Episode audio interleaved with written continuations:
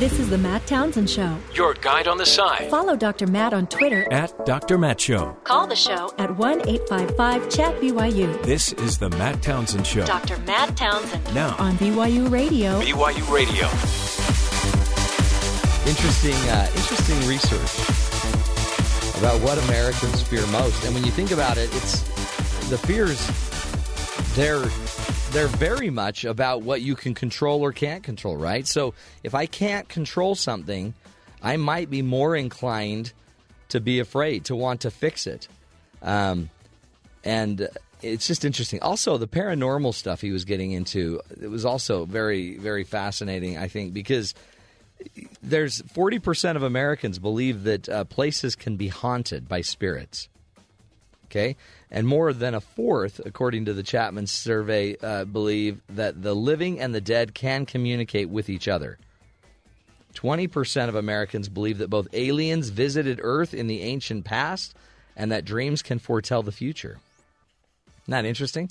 One of the surveys, uh, the survey also shed light on certain characteristics of people who believe in the paranormal. And Ed went over this a little bit. He said people with the highest levels of paranormal beliefs have the following traits low levels of church attendance, non white, Catholic, no college degree, female, unmarried, living in the Northeast. Isn't that interesting? I mean, like they can target paranormal beliefs that that directly but it's uh, it's fascinating. In fact, um, I recently just found uh, a, a, really interesting um, article that was talking about a dead woman. So a young woman died in an accident in China, and there's a, there's a belief. You know, you got to get married. So listen to what happened. Uh, three people were detained for attempting to sell the corpse of a young woman to be used in a ghost bride ritual. And what they were doing is the official uh, uh, Xinhua news agency reported that the main suspect, a man aged 72, said he had heard about the death of a young woman in a nearby village in Shaanxi province and thought of selling the corpse to relatives of a single dead man.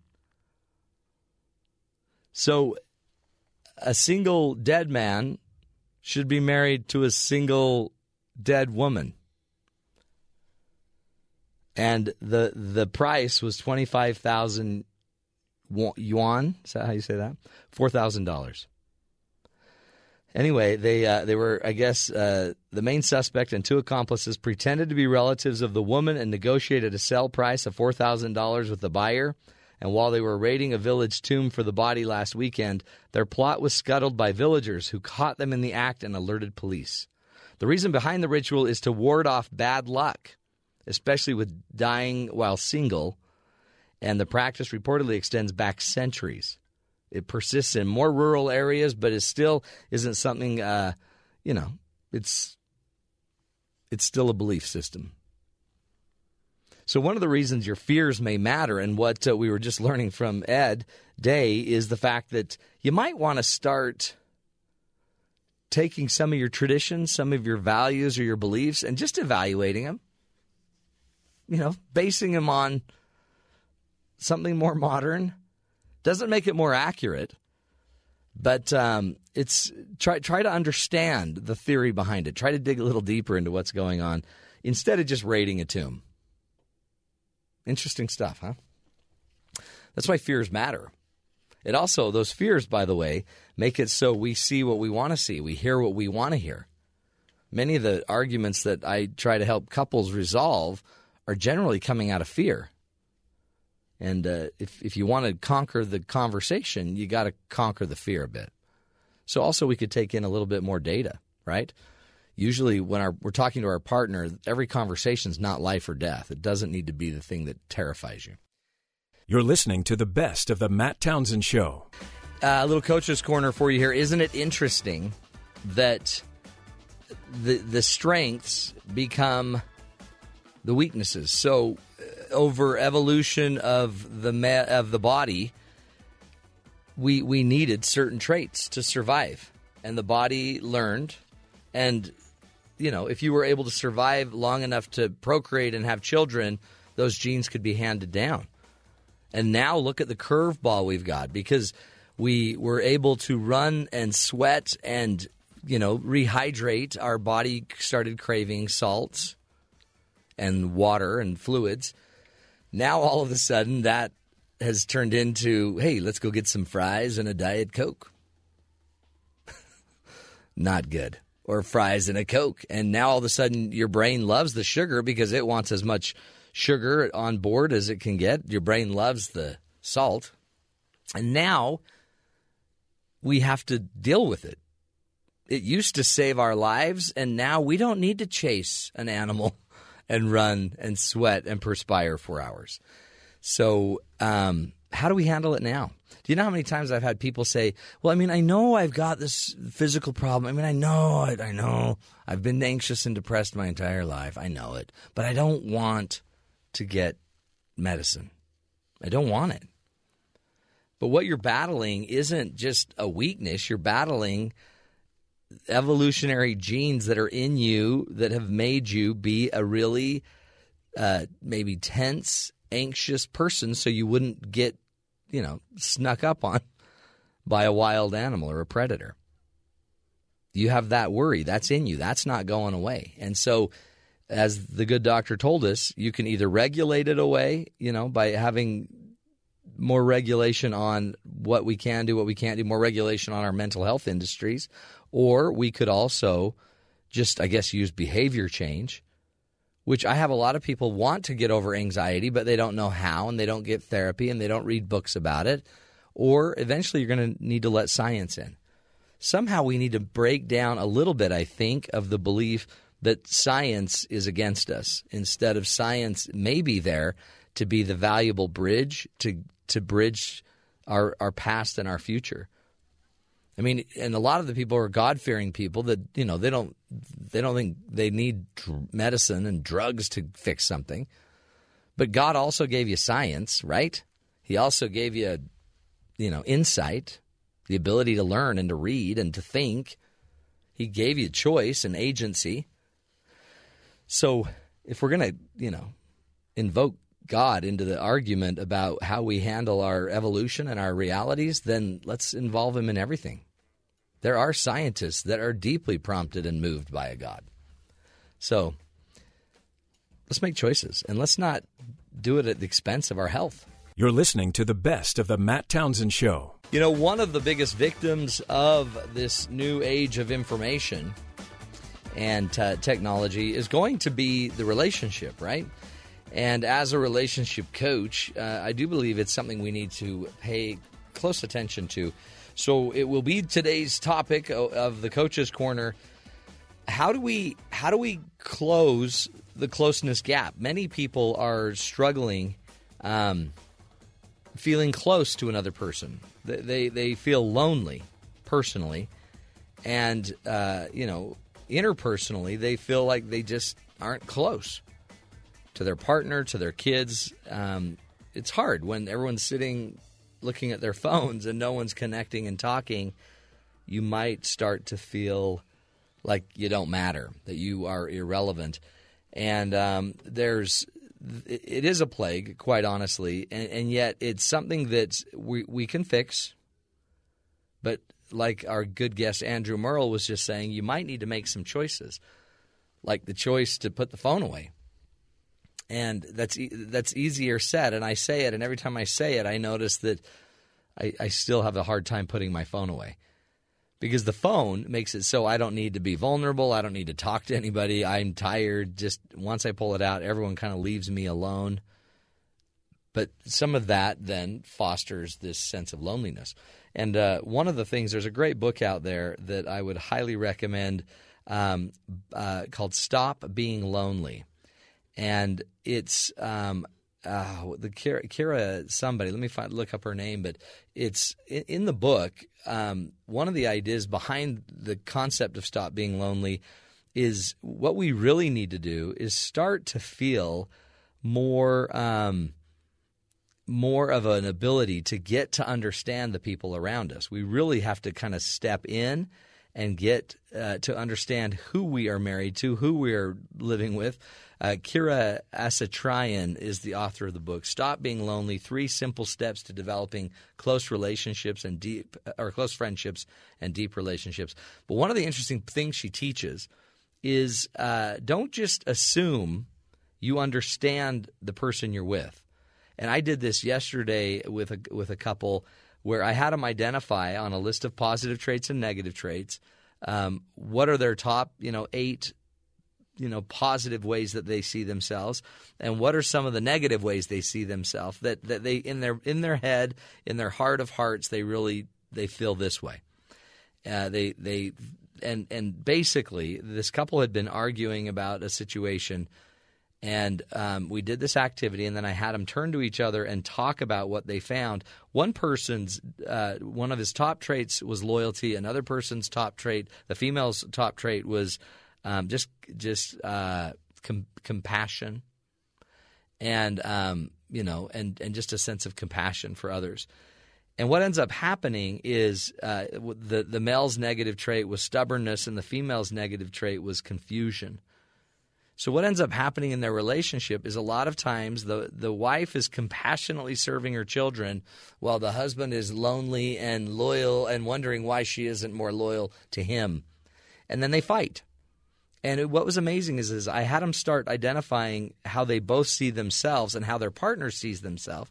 It changes the entire discussion. He's not being stubborn because he hates her. He's being stubborn because that's just his weakness and she doesn't get confused about not loving him or loving the kids. I mean, that confusion's not coming because she doesn't love him. It's coming because she's so compassionate. She's going to always take care of the one that's in the need.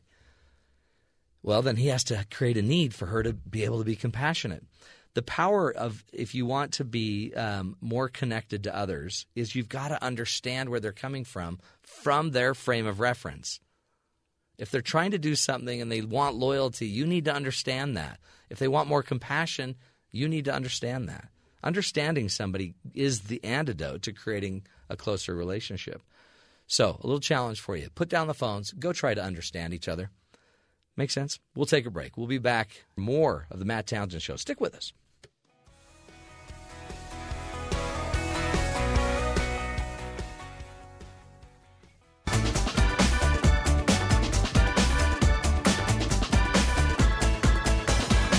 Welcome back, friends, to the Matt Townsend Show. Hey, as promised, we are we're trying to get our, our guest on the line of uh, to talk about what is the new the new principle, the thing you have to know if you're going to deal in a high tech world. Like, think about it. Back in the day, the number one key to surviving as an employee, uh, you know, may have been hard work. That may have been like the universal principle your company's got the ideas they're the ones that have got the research done the r&d put together they've saved your job and so you're lucky enough to have a job just work hard put your head down and if you work strong and hard you'll eventually get promoted you'll make it you'll succeed but as times have changed and now we have innovation and now for example we have the ability to make music on a laptop that can sell on YouTube or can also be sold on iTunes and make somebody a living. They, doesn't that describe your son? It describes my son, and he can do it all on his laptop. Or my wife and I can take our iPhone and shoot a video for an election of my son and actually edit the entire thing on our iPhone and have this really incredible high quality one minute commercial for my child's election. All done in the palm of our hand. It's crazy. Did he win? He, we're doing it. We're just Okay. barely. It's going to take a month. It's going to take a month. But vote for Britton Townsend, Britton Bobo Townsend. Bobo is a name his friends gave him that we've never called him by that name until I, unless I want to embarrass him. But what are the principles of today's day and age when all of a sudden it can be, you know, it could be the fact that we have artificial intelligence now. You now can um, print anything you want because we have 3D printers. What happens in this high, ever changing, ever growing, high tech world? The principle we'll get into, hopefully, if our guest gets on the line with us, is humility. But um, until then, let me give you some other principles of life if you want to be happy, okay? Four principles that I uh, have found, they're not new, they're, and it's not grit. Um, but it might lead to grit. Uh, four lessons of happy people. If you want to be happy, and you, because there's a lot we can teach our kids, right? And we're killing ourselves trying to give them every opportunity in the world. But if I if I could just only teach my children four things, these are the four things that, boy, I think in the end are worth all the money in the world. First and foremost, if I could teach my kids to just be self aware, meaning they could understand how they influence others, if they could see their strengths, if they understood their weaknesses, if they really were into understanding who they are, if they understood their feelings, had their their own insights into who they are, their contributions in life, their their greatest uh, strengths, their greatest weaknesses. If I could teach self awareness, boy, then I would be ahead of the game. If I had a child that understood what he did well, what he doesn't do so well, and hopefully help that child also learn to to take that self awareness and develop it into you know strength and go be learned and tutored and educated on those things. How cool would that be? Are your children self aware? Do they understand the impact they have on their friends? Do they understand what their strengths are really? Or do they just kind of shy away from them and don't want to go there? Do they know if if they're good socially? Do they know if they're good academically? Do they know what what they're good at academically? Do they know what they come what comes natural to them? Are they numbers people? Do they get the numbers? Do they are they do they love language? Self-awareness is a powerful powerful trait. And so if we could teach self-awareness, that helps us understand us. One way to do this is to work with your kids and ask them questions about themselves. Like, what foods do you really like? Which foods do you notice really that uh, that don't don't suit you, that that aren't good for you, that you eat? And when you eat them, have you noticed what you feel after you eat them? What uh, what things impact your moods? These are great topics of conversation, things that we could be discussing with our kids. Try to identify from what they're saying about themselves. What do they feel like they do the best? What do they feel when they're out playing on a team? What insecurities do they have? Where do they feel most secure? Where do they feel most at home? How do they impact others? Just conversations. And by the way, allowing a child to feel what they're feeling. If they're sad, don't try to get them to stop feeling sad. Have them talk about their sadness. Figure out where it came from. How did they get to that feeling? Anyway, self aware is one of the great lessons I think we should all be teaching. Another is that we, we want to teach our kids to learn to care. How many times have you asked your kid, What do you want for dinner? Like, I don't care. Well, I know you don't, but I need you to kind of care. What do you want to do when you grow up? I don't know. I don't care. At some point, caring is is more than just being nice, right? At some point, learning to care is is is something bigger than that. Caring is also it's the great motivator, right? When somebody actually cares about something else or someone else, it actually drives emotion. To care means we know more uh, about ourselves, but we also kind of know what drives us. It's a sense of responsibility. You know, having a dog. As a kid growing up, I cared for my dog, and even though I didn't care for cleaning up after him, because I cared for the dog. I wanted the dog to have the best life. I I created more motivation. I was more in uh, a connection with this dog because of that. So we've got to teach our kids to care about stuff, to care about their own gears, their own equipment, to care about their own thinking. Some things they, they can care about are their thoughts. We care about thoughts. When we care about our thoughts, we have thoughts that we believe in. We espouse thoughts. We fight for our th- thinking. We can care about things, you know, our toys, our bikes, our stuff. And we try to preserve the things we care about. We can also care about people. And when I care about people, we end up taking care of people. We listen to people. We serve people.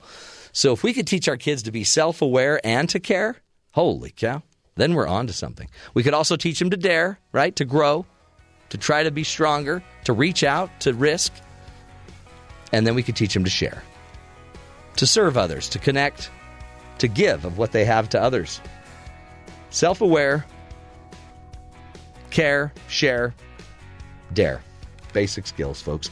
We're going to take a break when we come back. Ed Hess will be joining us talking about uh, the new key to dealing in the smart age. Stick with us. Powerful principles up next.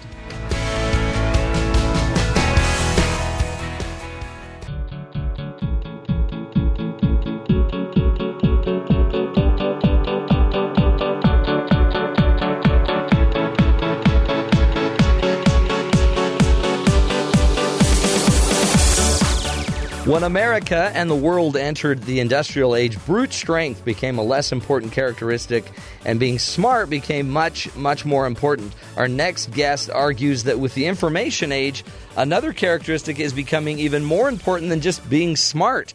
Uh, you know, you got to be smart and smart in different ways uh, to make it through today's day and age. Here to explain is professor and author of the book Humility is the New Smart Rethinking Human Excellence in the Age, in the Smart Machine Age, is author Ed Hess. Ed, thank you so much for being with us today. Well, thank you, Pat, for having me. This is, um, I think, a, a needed book at this time because we hear we hear over and over all of these new technologies, robots, driverless cars, 3D manufacturing, artificial intelligence. But uh, if we're going to learn all of this, or at least learn to adapt to all of this, we need some governing tools, right? That's right, and we're we're on the leading edge of what I call a technology tsunami, Matt, which is going to be as disruptive for our society, I believe, as the Industrial Revolution was for our ancestors, because these technologies coming together are going to transform the workplace, and technology is going to move from the factory floor into the office, into the retail shop, into the service places, and be able to do many, many cognitive things that we now as humans have solely in our purview.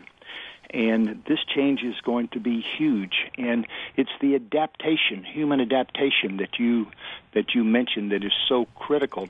In looking at our system, our culture, and our system we have certain things which will get in the way of our adaptation and our our ability to continuously learn, which is going to be required in this new age. And one of them is the definition of smart, what it means to be smart in our society. And the other thing is our our big me culture, which uh, basically rewards, um, in effect, the big me and self protection and um, individualism and social Darwinism. And all of that's going to basically, I believe, going to go out the window in the smart machine age. And it's going to have to go out to the window in order for human beings to flourish and thrive. And our book is a book not about technology, it's a book about a new way of thinking and behaving, how to excel and stay relevant in the smart machine age, which the best estimates and the best research says that you know in the next 10 to 15 years we could have unemployment in this country as high as 50%. Oh my heavens and um, and the, the chief economist of the of the Bank of England predicted that unemployment at that time in the United States, or basically mm-hmm. 80 million jobs in the United States, would be displaced. It's not just a United States problem; it's a global problem, and so this is huge, and we're not prepared. Most people don't know what's coming; they don't understand the skills that. Uh, humans humans are only going to have jobs by doing the skills that technology can't do well, and that's the higher order thinking, critical, creative, innovative thinking in jobs with high emotional engagement with others. And all of those skills require otherness, self awareness, yeah. connecting to others, a very different mentality instead of social Darwinism's social Maslowism, I call. It. Instead of individualism, it's all about team. Instead of about co- competition, it's about collaboration and cooperation. Um, a very different model, if you will, that we that sort of dominates now in our society. And and yet, it almost seems like with these revolutions and um, industrialization, is a good example, we there's this lagging learning curve. It seems like you're, it sounds like you're trying to get us ahead of the curve, um, but most of the time it seems like we tend to lag behind the curve Is it is this something we can anticipate enough and prepare enough for that we can ride the wave? Or is the wave going to crash people are going to be displaced and then we're going to figure it out? Well here's my concern matt. The displacement has the potential of being so huge that I, it's going to create major social challenges all right? Yeah. And the change the change that we need in our education system uh, will take years to basically implement. And what what I'm trying to do with the book, what we're trying to do with the book, if you will, it's like a Paul Revere's riot. And instead of the British, it's coming. It's the smart machines. We need to be having conver- conversations in our country as to what we're going to do about these issues vis-a-vis our social safety net, vis-a-vis the meaning of work, uh, vis-a-vis training people, and um, what the book puts forth is sort of a, a model that an individual, that you, me, any individual listening can basically say, okay, what does this mean for me? And it starts with a new definition of smart. And in our culture today, being smart means that, you know, I know a lot. Yeah, intelligent. It's a quantity defin- It's a quantity definition. If you think about who's who's smart in school, the kids that get the highest grades. Why do they get the highest grades? They don't make mistakes. Well, under that rule, we're never going to be as smart as technology. Technology will remember no, remember more, know more, process it, remember it perfectly, recall it faster. We can't win trying to be a quantity-based thinker. What we've got to do is go to what I call what we call new smart. New smart is defining ourselves not by how much I know or what I know, but by the quality of my thinking, listening, relating, and collaborating. And if you think about it, three of those words immediately mean with others. Mm. What's key is is that you know it's you know we need to identify not what our ideas and I'm not talking about anything about values. I'm talking about ideas and beliefs, not values. We got to decouple our beliefs from our ego. We can't define ourselves by what we know. We got to define ourselves by how we think, listen, relate, and collaborate be open minded and treat our beliefs as hypotheses to be tested. Almost think more like a scientist. And all of this, and the big thing is mistakes and failures are learning opportunities because we're all going to have to be expert iterative learners. It's it's almost going to be like we're going back to the hunter gatherer days. We're going to be going into new areas because we're constantly going to have to be relearning. Most jobs that people have jobs will will be obsolete within five years as technology advances. So we're going to have to be expert, iterative learners, just like we were when children, just like when we got on the bicycle to learn to ride a bicycle. We we had the courage to try. We weren't afraid of falling off, and we learned uh, by doing. And that's what's going to it's going to take, which is going to take really a transformation of, if you will, of how humans think and and what and how we think about smart. And you get to the word humility. Humility is the gateway to higher order thinking, to higher order listening, because in, when we talk about humility, we're not meaning the dictionary definition. No, we're not talking about meekness or submissiveness or thinking lowly of yourself. It's the psychological construct, having an accurate view of your abilities and achievements, being able to acknowledge your mistakes and what you don't know and your limitations, being open minded, okay? Keeping one ability and accomplishments in perspective, and having a low focus on self. This whole system that we're talking about to be an expert listener, to be an expert thinker, to be an expert collaborator, you've got to tamp down the ego, the big me lens, the self-protective, self-defensive, our way of, you know, the, that inner chatter in our head, uh, which raises our insecurity and our fears and our competition and our comparison to each other. We've got to, we basically got to train our minds to basically think better. We've got to train ourselves to listen better. We've got to train ourselves to work in teams better. And those people that can do that will be much better prepared for what's coming. Mm. Is it, it? And again, it's so counter the last 50 years, you know, where it was more about you, your knowledge, your knowledge base. It, but but you're saying this this will be the survival skill yes. professionally. Yes, it will be the survival skill because And the reason I say this is this is what the science says. This is what the science of psychology says as to how we how we think.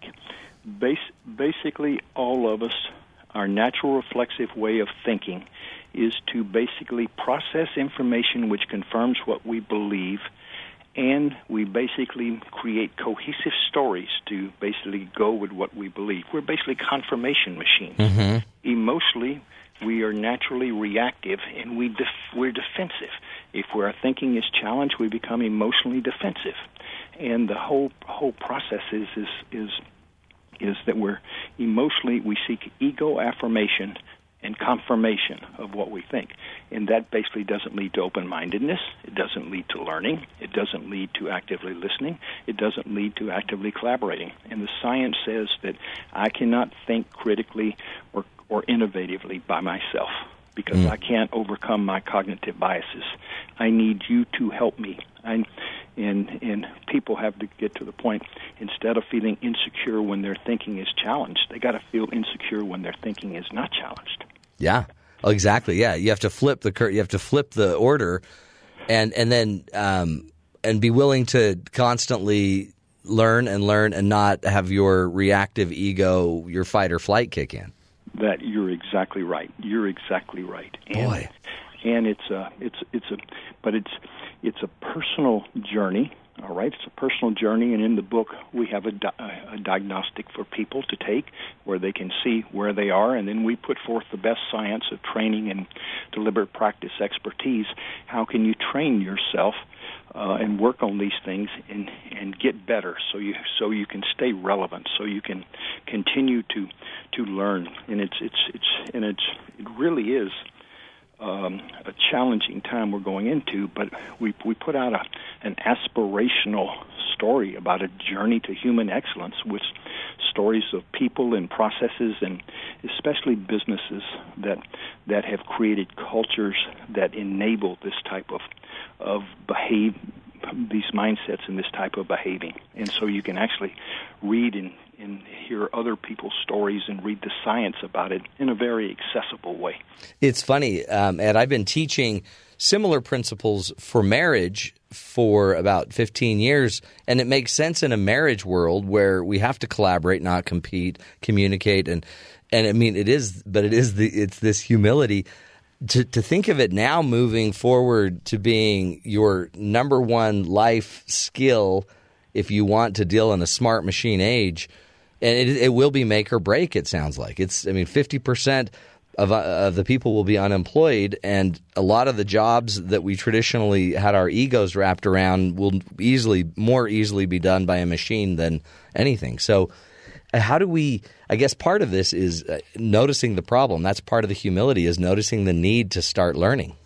Yes, it's it's it's being open to it, and you're you're you're quite correct. And what's going to be different this time than the Industrial Revolution is is that the the smart machines, um, and especially artificial intelligence, they're going to take over many many service jobs, and they're going to enter the professions, accounting, law, finance, consulting.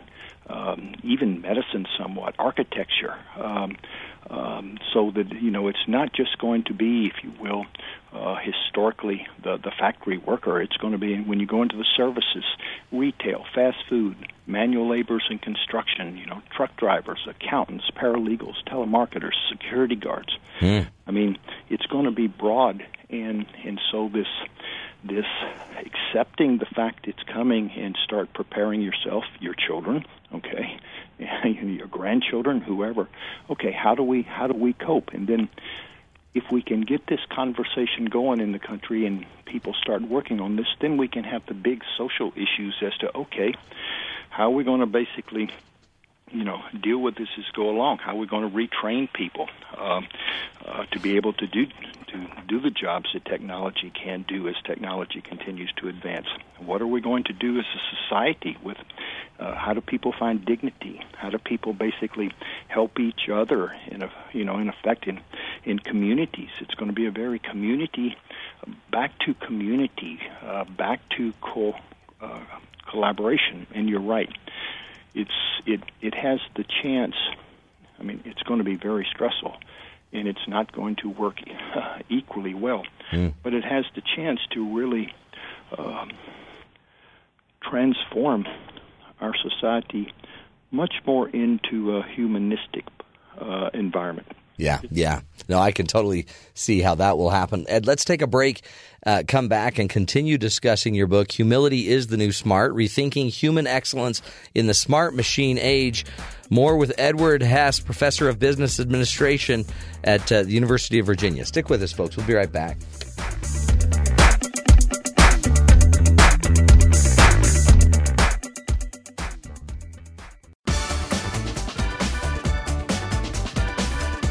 Welcome back, friends, to the Matt Townsend Show. Today we're talking about learning how to be smart and uh, and to do so in the smart age because smart is going to need to be redefined and it's it will include a lot more collaboration a lot uh, a lot of humility uh, iteration and, and iterative learning processes the willingness to be humble enough to know what you don't know and to know how to go about to uh, aggregating the accurate information that you need. Joining us to talk about it is Edward D. Hess. He's a professor of business administration at uh, and the Batten Executive in Residence at the Darden Graduate School of Business at the University of Virginia. He spent over 30 years in the business world prior to joining academia. He was a lawyer, an investment banker, a strategy consultant, and an entrepreneur.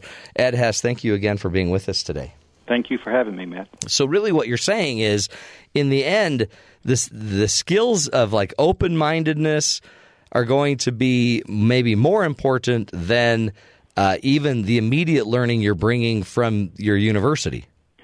That's correct. Um, the mindset, having having an iterative learning mindset, or having developed a, a learning toolbox, having the tools that are going to allow you to cont- be a good lifelong learner, and having developed specific behaviors quiet ego, being able to manage your thinking and manage your emotions, re- be able to really listen, ref- what I call reflectively listening, and what otherness, how you connect and relate and emotionally engage with other people in order to build positive regard and trust. Hmm. And because that type of those types of trusting relationships are going to be critical to working in teams and to creating uh, creating value uh, for yourself and for society and for your fellow uh, man and woman, for your children,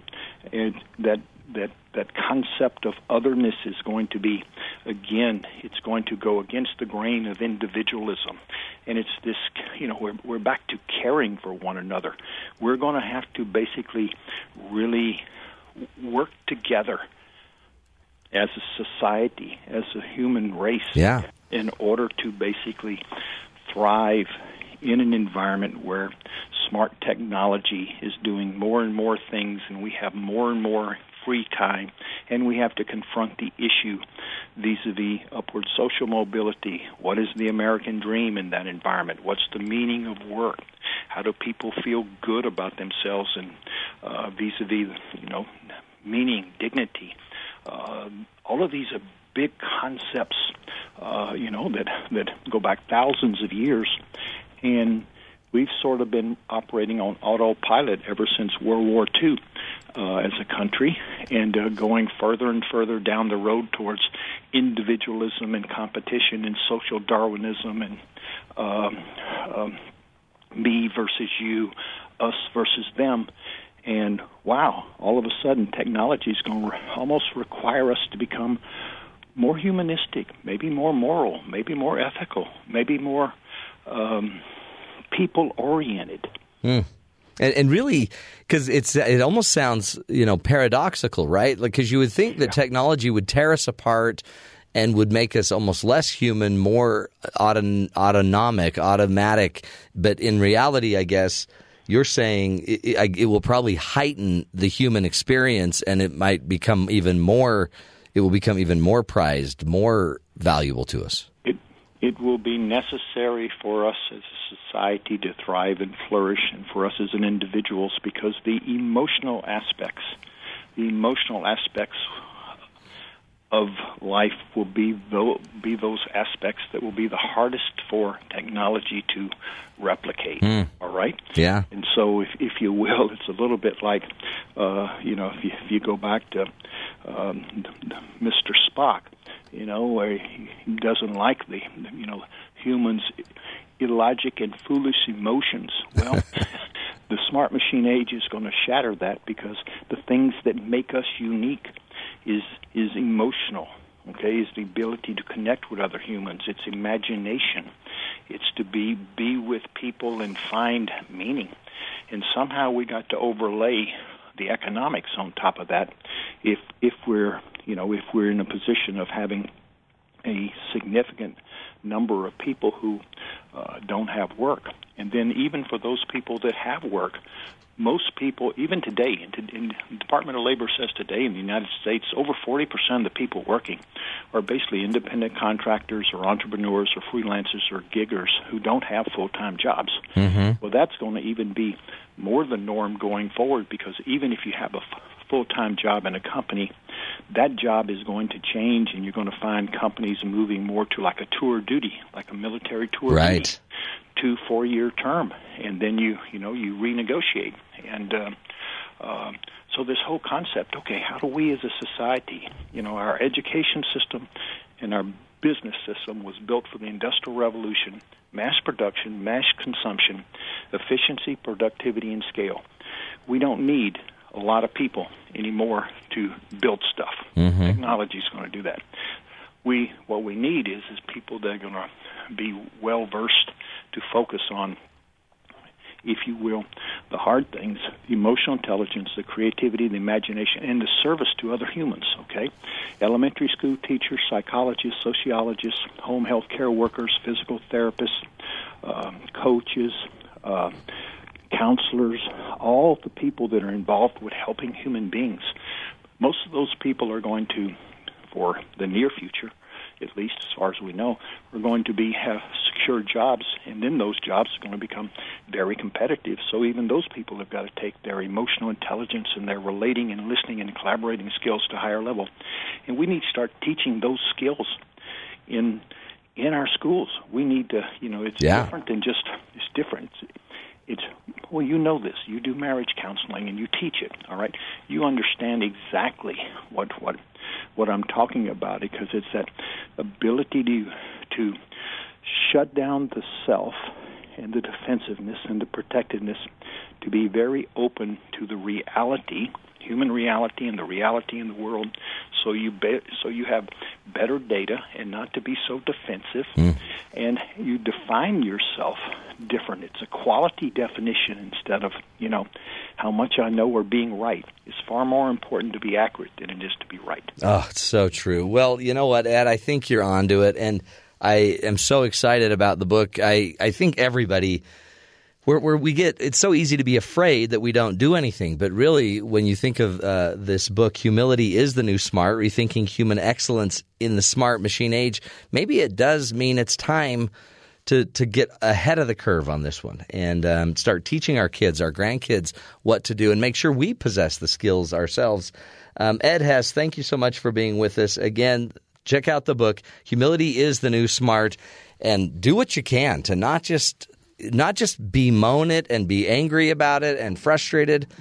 Let's ride the wave. Let's get on it and figure out how to connect better with humans, how to learn and be good at learning and get your confidence from your ability to connect with others and to learn and to grow and to be dynamic instead of your confidence coming from your skill, your one, you know, the trade you've been exercising or the job you have.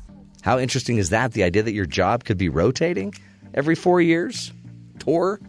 Scary. Stick with us, folks. We'll take a break. We'll come back. This is the Matt Townsend Show, helping you be the good in the world.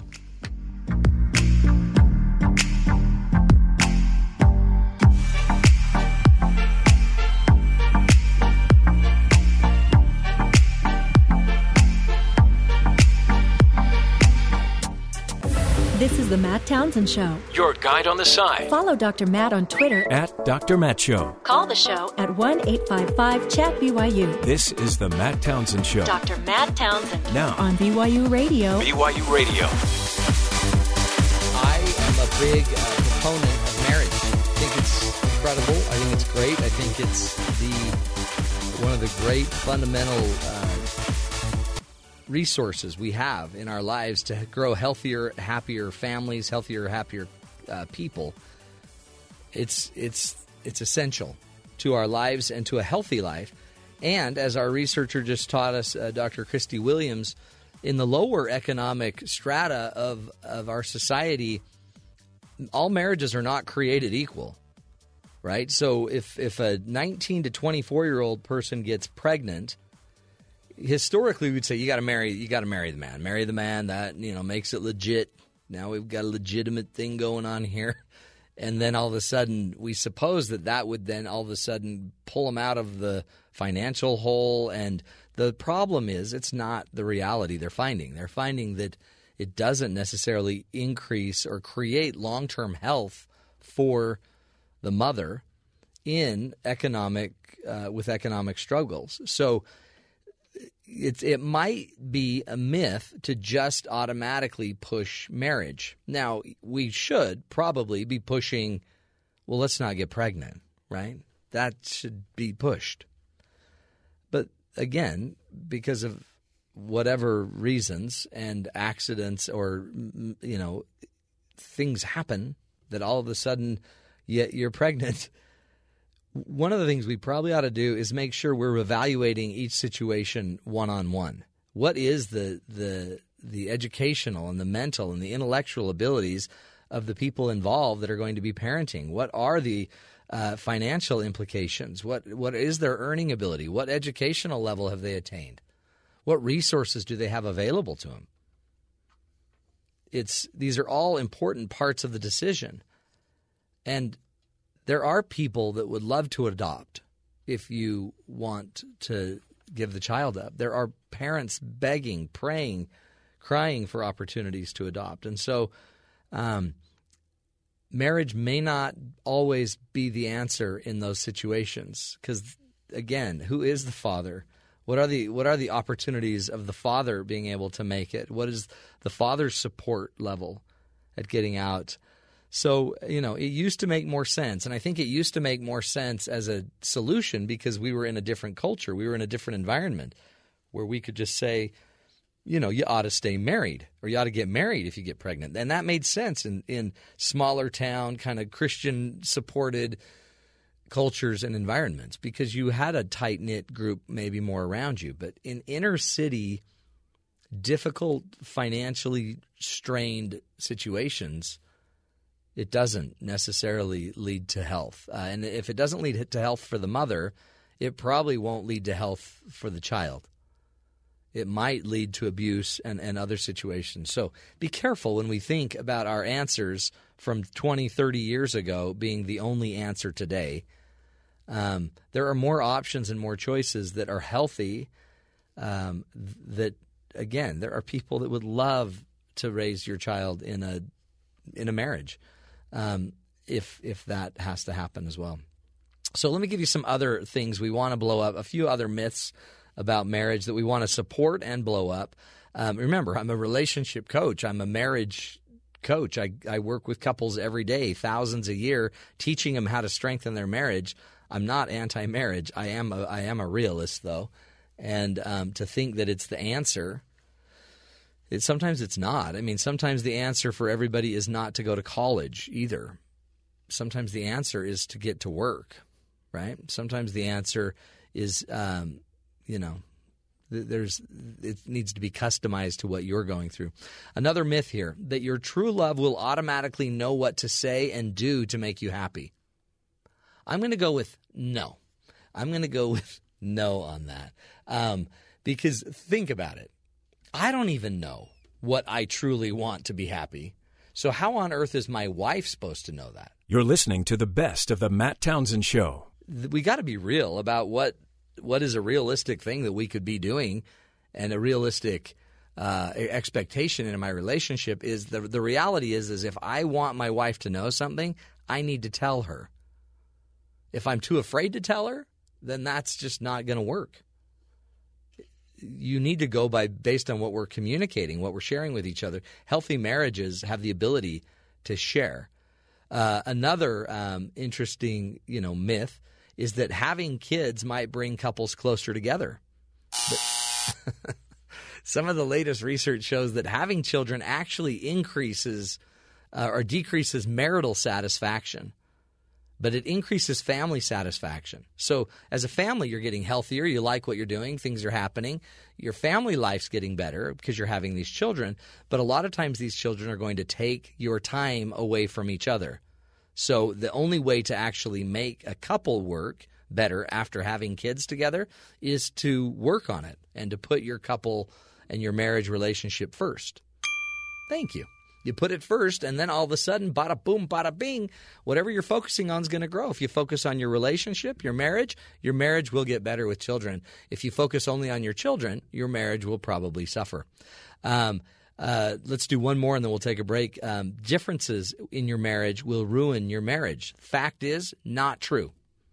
Differences are actually essential to a healthy relationship just like you know uh, potential I- infections and issues in our environment are better for your Im- for your immunization for your uh, immunology. Your ability for your immune system to be strengthened you need a resistance right? You need to have something fighting against you. The same is true in our marriages. Whenever somebody tells me we never fight i don't think oh they're healthy. I immediately think well how is it that you don't talk? Is it that you don't care? Is it that you have everything exactly in common? Um, that usually doesn't happen. There's a point where you somebody has a different opinion, but at some point, differences don't kill your marriage. Actually, differences give you opportunities to get stronger and better in your marriage. Uh, thank you. And another myth that we've got to blow up. We'll take a break, come back, continue this coaching corner, give you a few more myths about marriage that we need to uh, really focus and deal with. Stick with us, folks. Helping you uh, love stronger. This is the Matt Townsend Show. We'll be right back.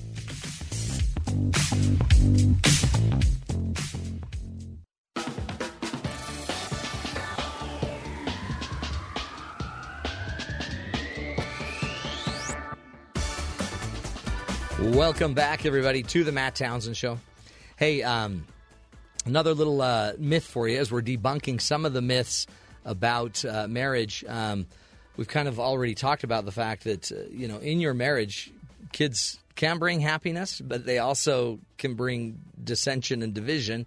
So it depends on what you're focusing on. That's one myth we got to blow up. Another myth is that uh, marriage means you're going to have less sex less sex in your relationship. But according to researchers at the Kinsey Institute, um, they basically found that couples that were married um, are having more sex. And they're actually having better sex, as they would rate it, than those couples that are single. We kind of think that our single friends that are, uh, you know, engaging in sex are so much happier.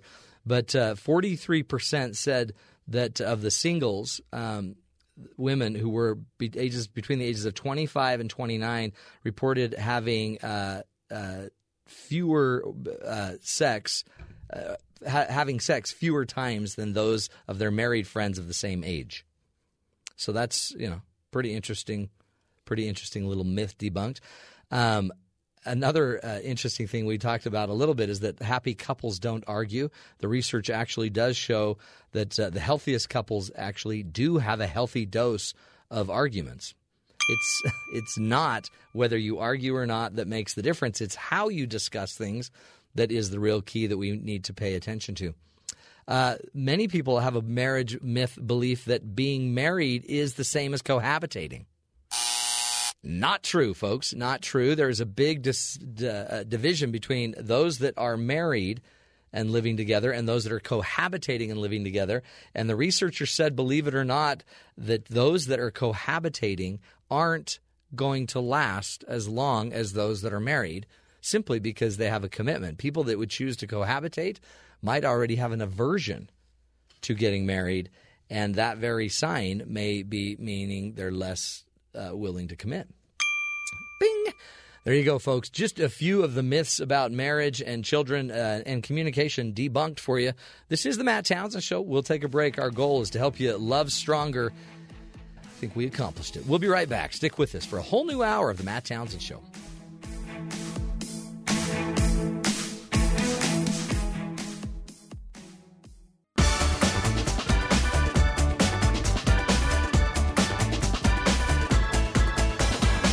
Compared to 10 years ago, Americans are uh, donating less money to charities overall, and the Great Recession was probably the leading cause of this phenomena. But charitable giving has not increased since the economy's picked up a bit. Are Americans uh, being stingier with their money? Here to speak with us today is Jonathan Meer, an associate professor of economics at Texas A&M, who uh, is also the Private Enterprise Research Center professor and the director of undergraduate programs there. Uh, Jonathan Meer, thank you for being with us today. Thanks so much for having me. So, are we being stingier than with our money than we used to be? Uh, so that's that's a tricky question. Uh, overall giving has actually recovered and, and increased a bit. My data go through 2014, uh, so they don't go all the way all the way to present day. Uh, but the the pattern of results that that I found uh, in a project joint with two undergraduate students in in our uh, research program, David Miller and Elisa Wulfsberg, was that giving plummeted during the Great Recession, unsurprisingly. Uh, but what was somewhat surprising to us was that the drop didn't seem to be driven by reductions in people's income. There seemed to be, I don't know if you'd call it something in the air. Uh, but there, there was maybe an air of uncertainty that led people to to claw back some of their giving, hmm. and uh, at least through the end of of the span of time that our data covers that really hadn't come back. The air, so th- this air of uncertainty, it's still kind of looming. It sounds like. Uh, yeah, I think that would be that would be a fair assessment. I don't want to draw uh, too strong of a conclusion from that because it's it's just speculation on my part. But the the thing that I can tell you for sure is that the drop in income uh, or wealth, it by itself doesn't explain most of the drop in overall giving. Hmm. Now, um, but I guess so. What I'm hearing too, though, is overall giving is, I guess, it's coming back up. It's is it just who's doing the giving? That may be part of it. The data set that we have uh, is called the Panel Study of Income Dynamics. It's an amazing data set, uh, but it certainly doesn't cover foundation giving or corporate giving. Uh, and being a survey, it, it unsurprisingly, undersamples some of uh, perhaps the wealthiest people whose giving may have come back uh, may have come back earlier. Hmm. How, how do you see uh, American citizens and their giving as opposed to other the, you know donations from other countries and charitable giving in other countries? Uh, so Americans are an incredibly generous people. Giving in the U.S. tends to be much, much higher than giving in other countries, and it's actually um, the cause of a lot of speculation as as to why that is. Um, some might say there's there's um, culture and uh, traditions in the United States that just haven't existed in other countries. I think that's certainly part of it. Uh, we also have um, more inducements to give in the tax code as compared to other countries. But even people who don't itemize their taxes and, and don't uh, take advantage of those of those indirect subsidies are still really generous.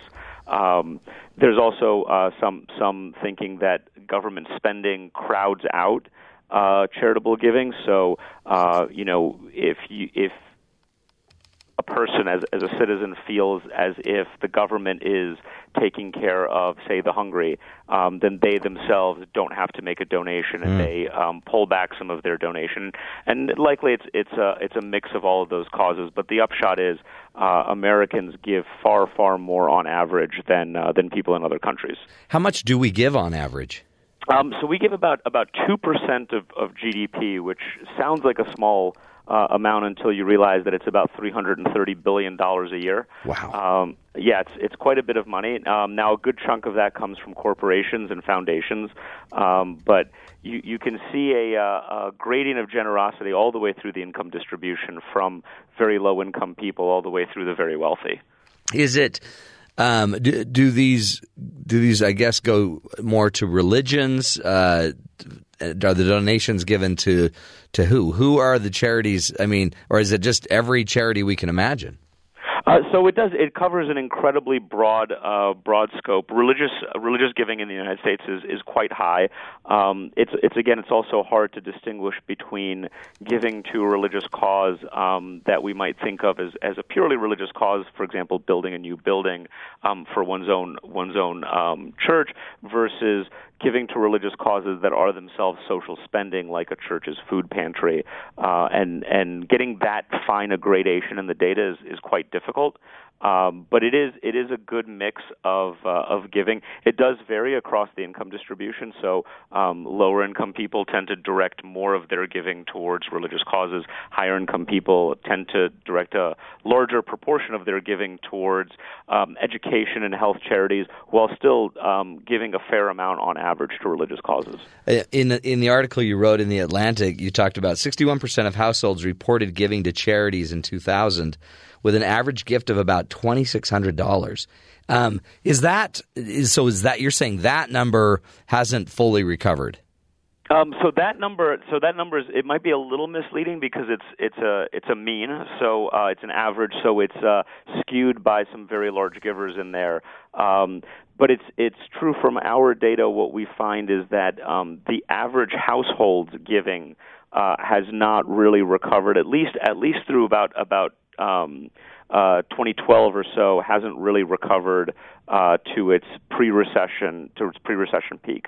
Wow, and I mean it, it kind of makes sense. I mean, I guess you have like the Gates Foundation, where all of a sudden the Gates might give billions of dollars, but uh, the average family, we're still struggling, I guess, and, and you, you, I guess, cannot attribute or know what to attribute that to, I guess, directly.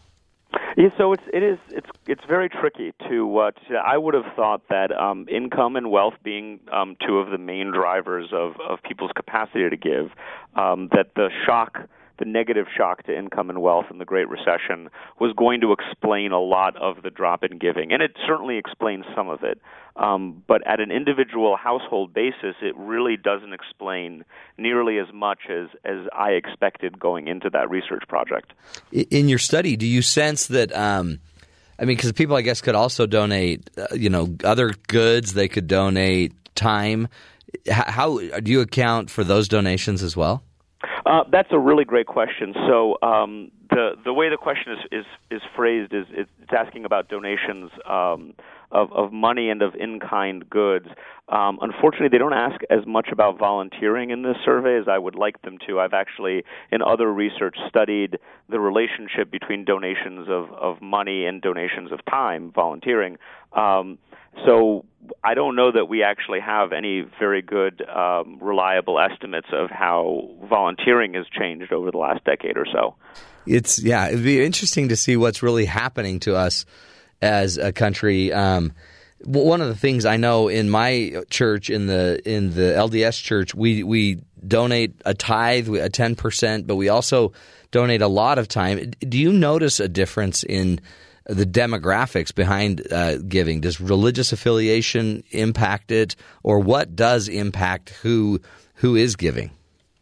So it, it varies dramatically, of course. Um, religious affiliation does uh, does play a role, and it of course plays a large role in um, in where one directs their giving. Uh, it, it'd be kind of unusual for someone who isn't affiliated with religious organization to donate most of their hmm. money uh, in in that direction. Um, there there certainly are uh, there certainly are some patterns um, that one sees. I, I would say most of them are related to um, how secure one feels and how tied one feels to their uh, to to their community. Mm. Um, or to the organizations, religious and secular, uh, to to to which one is is is giving. In some of my other research, uh, I've looked at alumni donations using data from um, private uh, research university that we very creatively called Anonymous University, uh, and the um, uh, the sort of the, the highest correlates of giving, the things that were most predictive of giving, though not necessarily um, causing giving, were how tied you felt to the majority social culture. So, were you a member of a social club? Were you a varsity athlete? All the sorts of things that you would imagine would lead you to form a, a strong connection with your alma mater. Um, that's not to say that if we took people who were not varsity athletes and force them to be on a team, they they too would feel more generous towards towards that institution. Uh, it's just that people give to to causes with which they feel a connection. Hmm. No, you, and you see that with all of these alumni groups calling you or contacting you. Hey, give a donation to to your alumni group, and I'm thinking I don't even know you anymore. I haven't been there for years, and I had a really bad experience when I was there. Um, it's interesting. You're you've got to feel somehow tied into the social culture in order to to connect to that. Um, let's do this. Let's, we're speaking with uh, Professor Jonathan Meer. He's an associate professor of economics at Texas A&M, and we're, we are uh, walking through some of his research on Americans and their charitable giving. Interesting numbers and interesting insight in be, uh, behind the number. When we come back, we'll continue the discussion. Find out about millennials.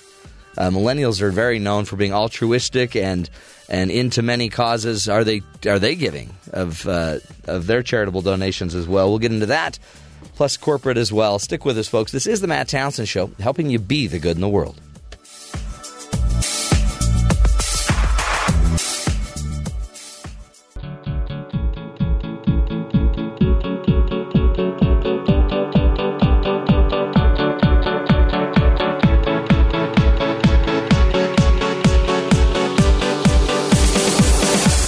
Back, friends, to the Matt Townsend Show. We are speaking with Professor Jonathan Meer. He's an associate professor of economics at Texas A&M, and we're discussing some of his research that he's been doing on charitable donations and charitable giving over about, I guess, the last what 10, 15 years or so. Uh, Jonathan Meer, thank you again for being with us. Again, it's great to be here. This is um, this is some pretty interesting insights that we're gathering about charitable giving. So it in in a way overall the numbers are kind of rebounding. Who's giving um, the the the average family, the average citizen? Those numbers aren't quite back to where uh, they were in uh, in the year 2000. Is that right? Um, just after 2000. So if you, if you recall, 2000, 2001 was a recession also. Right. Oh, that's right. Right. Right. So when we look at this, um, what other what other interesting insights have you seen in charitable giving? I guess demographically, or or what what might it be telling us about the future? So one thing that I think is is very interesting, one move that I, I think is very interesting and, and particularly appealing to me as an economist is um, this notion of effective altruism, um, this effective altruism movement, which is focused on um, trying to be more rigorous about the impact of one's giving. Uh, so, so being more concerned with what charities are actually using their money for and how effective are they uh, with with that money. Now, this is important to distinguish um, from this this obsession I'd, I'd call it with overhead costs and yeah. administrative costs, uh, which I've on which I've written also. Uh, which again, if um, if you're cutting your office staff to the bone, it's very difficult to be effective. If you don't have a good IT person, you know it's very difficult to get out in the field and and and do things. And yet we we've had this. Um, I, I'll call it an obsession again with with trying to keep uh, overhead costs uh, low but effective altruism focuses more on what is the impact of of your programs, and in particular, the effective altruism movement focuses on um, kind of the immediate impact on lives saved and improved. Hmm. Is it because yeah, there was the big issue of only ten percent of the money I donate even gets goes directly to the end user of the charity, um, but you're saying effective altruism is is is more important than the percentage. It's it's what's the actual end user's impact. How much is impacting the the actual beneficiary of the charity? That's right, and and I would say you know if only ten percent of the money is being spent on on program activities and the other 90% is is being spent on private jets and parties then that is that is certainly cause for concern. But but saying that one charity is better than another because one of them has a 85% uh, spending ratio and the other has a 75% spending ratio um, is I, I would say a, a crude and misleading way uh, to pick to pick a charity. Hmm. What do you see just in your research about all of these now charities? You, you can charities can actually get a percentage of the proceeds on Amazon, or they're they're finding more and more creative ways to just take a percentage here or take a percentage there. Um, are you seeing charities getting more creative in their fundraising? Absolutely, and, and I'd like to think that uh, the the economics research over the past ten or fifteen years has played some role in that, uh, in in the science of, of philanthropy and charitable fundraising. Um, but you know, it's in my best interest to take credit for it. Uh, so you know, you know the the idea of being able to reduce the frictions for people giving.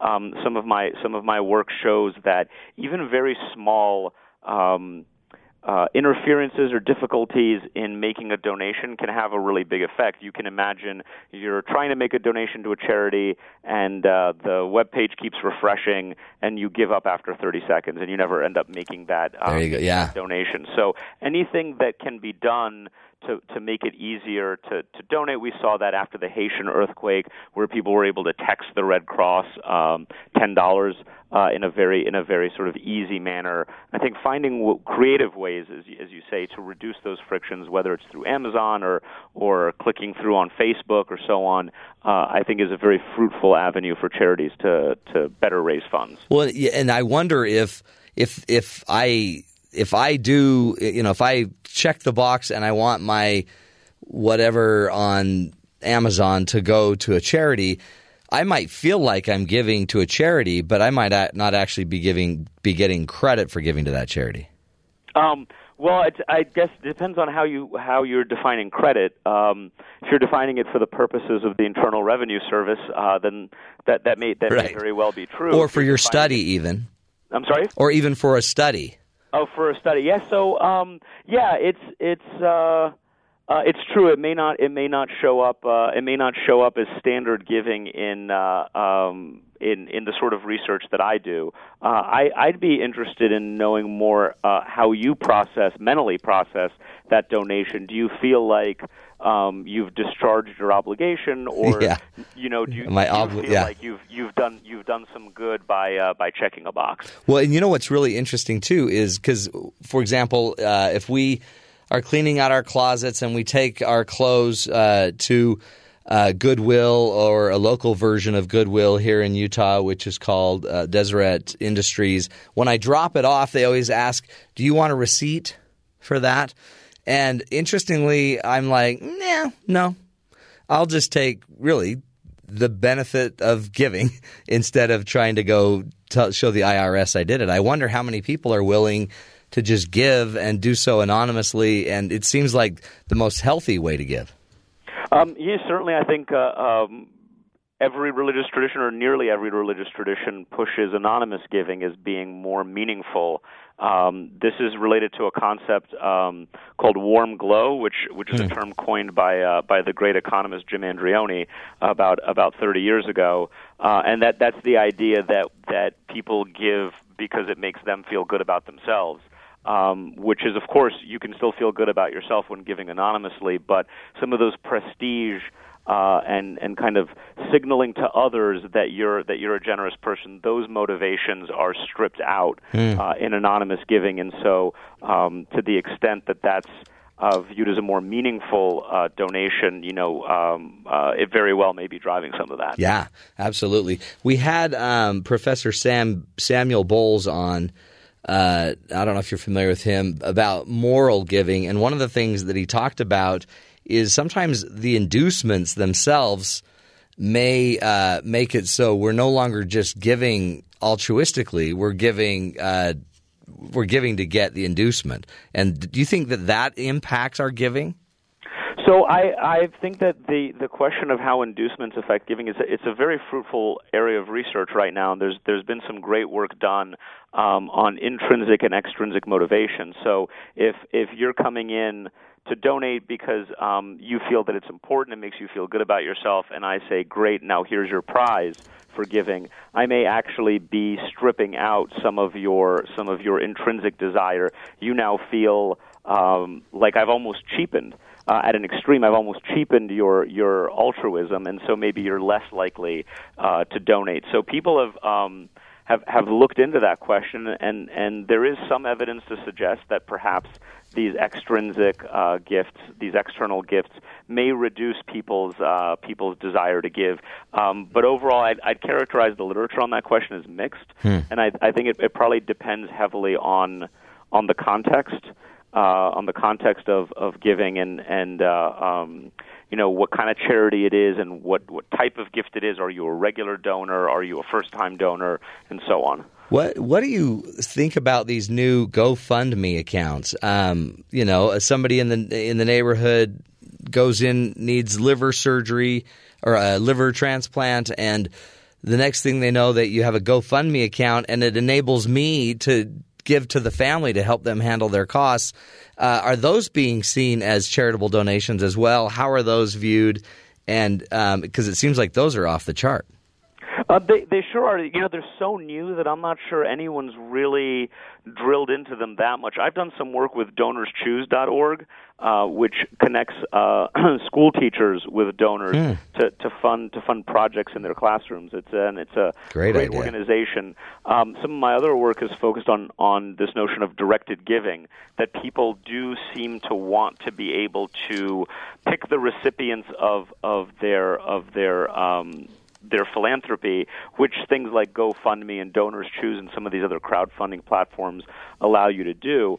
Um, I, I think that in you know in some ways it's great again for the reason that it, it reduces it reduces frictions. You know, if you if you um, have someone that you feel as as being worthy of of of your your altruism, um, this makes it very easy for you to donate to them. Mm. Um, on the other hand, you know, sometimes we do see uh, GoFundmes for kind of um, uh, we can call them silly reasons, or or even just uh, it's not that they're undeserving, it's that um, you know their story went viral. And they may not be the most needy people out right. there, and that that gets us back, of course, to this notion of effective altruism. Um, is is the best uh, recipient of your of your donation someone who uh, lives in a wealthy country, and at the end of the day, their their lives are are not that tough compared to perhaps someone in sub-Saharan Africa or in Southeast Asia um, yeah. who is more anonymous. Uh, to you because their story doesn't go viral, um, and it, it also has a much more difficult time um, getting funding from from individuals like you. This is I mean it's a, it's a completely different world where you know 50 years ago I'd take a casserole and I would go talk to the grieving widow um, you know of a tragic accident. Now i might not even leave a note. I might just go put some money on a gofundme account or a donorschoose.org account or whatever. And I wonder if it if it distances us from the end user so much so that we don't derive the benefit of charity. Uh, perhaps you know, but uh, on the flip side, it, it, you can now donate to someone who lives across the state or across the world in a way that you would have never been able to um, to bring a casserole to mm, them. That's right. Uh, and probably you would have you would have never never really known about them. So I actually think it'd be really interesting to know whether at a very close range, when you're talking about neighbors, um, people in your town, people in your church, um, whether whether that relationship has been altered or whether we've really expanded the size of the pie and now people who are further away have a very easy way in which they can in which they can make a donation and help out. Yeah. Do do you sense I mean what's the impact of social media having on all of this? It, it certainly spreads uh, spreads the word uh, quite a bit more. It, it again reduces that friction um, because you can click through. Um, one of my colleagues in in the Department of Economics here, uh, Ragan Petrie, has done really great work looking at the impact of social networks and um, the idea that it's it's now much easier for with with one click I can reach you know hundreds of people uh, with a with a post and and um, even provide some social pressure mm. on them and say you know hey you're you're we, we are friends, and I'm making air quotes here because we're talking about Facebook friends. Um, but I, I can put some pressure on you um, and at a very large scale for a very low cost in a manner that I wouldn't have been able to do even 15 years ago. Yeah. Spreading the word is easier now. The frictions of giving, it's you know you can set up a GoFundMe and just you know click here to give. Um, and I think those those things have become much easier much easier to do. Do you, do you see anywhere in the research or the data? Do you see any group? And I don't want to you know cast aspersions that just that aren't doing what they used to do that just aren't picking it up like they used to. Um, so I think that there's there's general trends. I don't know that there's any particular um, group that's that really stands out to me. Um, you know, it's it's and it's always it's hard to separate. Um, it's hard to separate short and medium term shocks Yeah. from broader trends. So in some of my other work, I've looked at, at habit formation and giving. And so one concern is um, if if you came of age during the Great Recession, time of uncertainty and lower income, reduced job prospects, charitable giving was probably not very high on your mind. Uh, and so it, it may be that, that that particular generation may may be less likely to form a habit of giving, um, and and you know 30 years from now we'll see, hey, this generation seems to seems to be less generous. But I don't want to extrapolate from just a couple of years of data um, and say, you know, well, cl- clearly. Um, you know, shake my fist. Kids these days, uh, you know, don't don't don't do their part. Do you sense that the millennials, because they're they're they're known, I guess, by research, I guess, to be more altruistic? Do you do you see it, uh, uh, you know, reaching donations as well, charitable donation?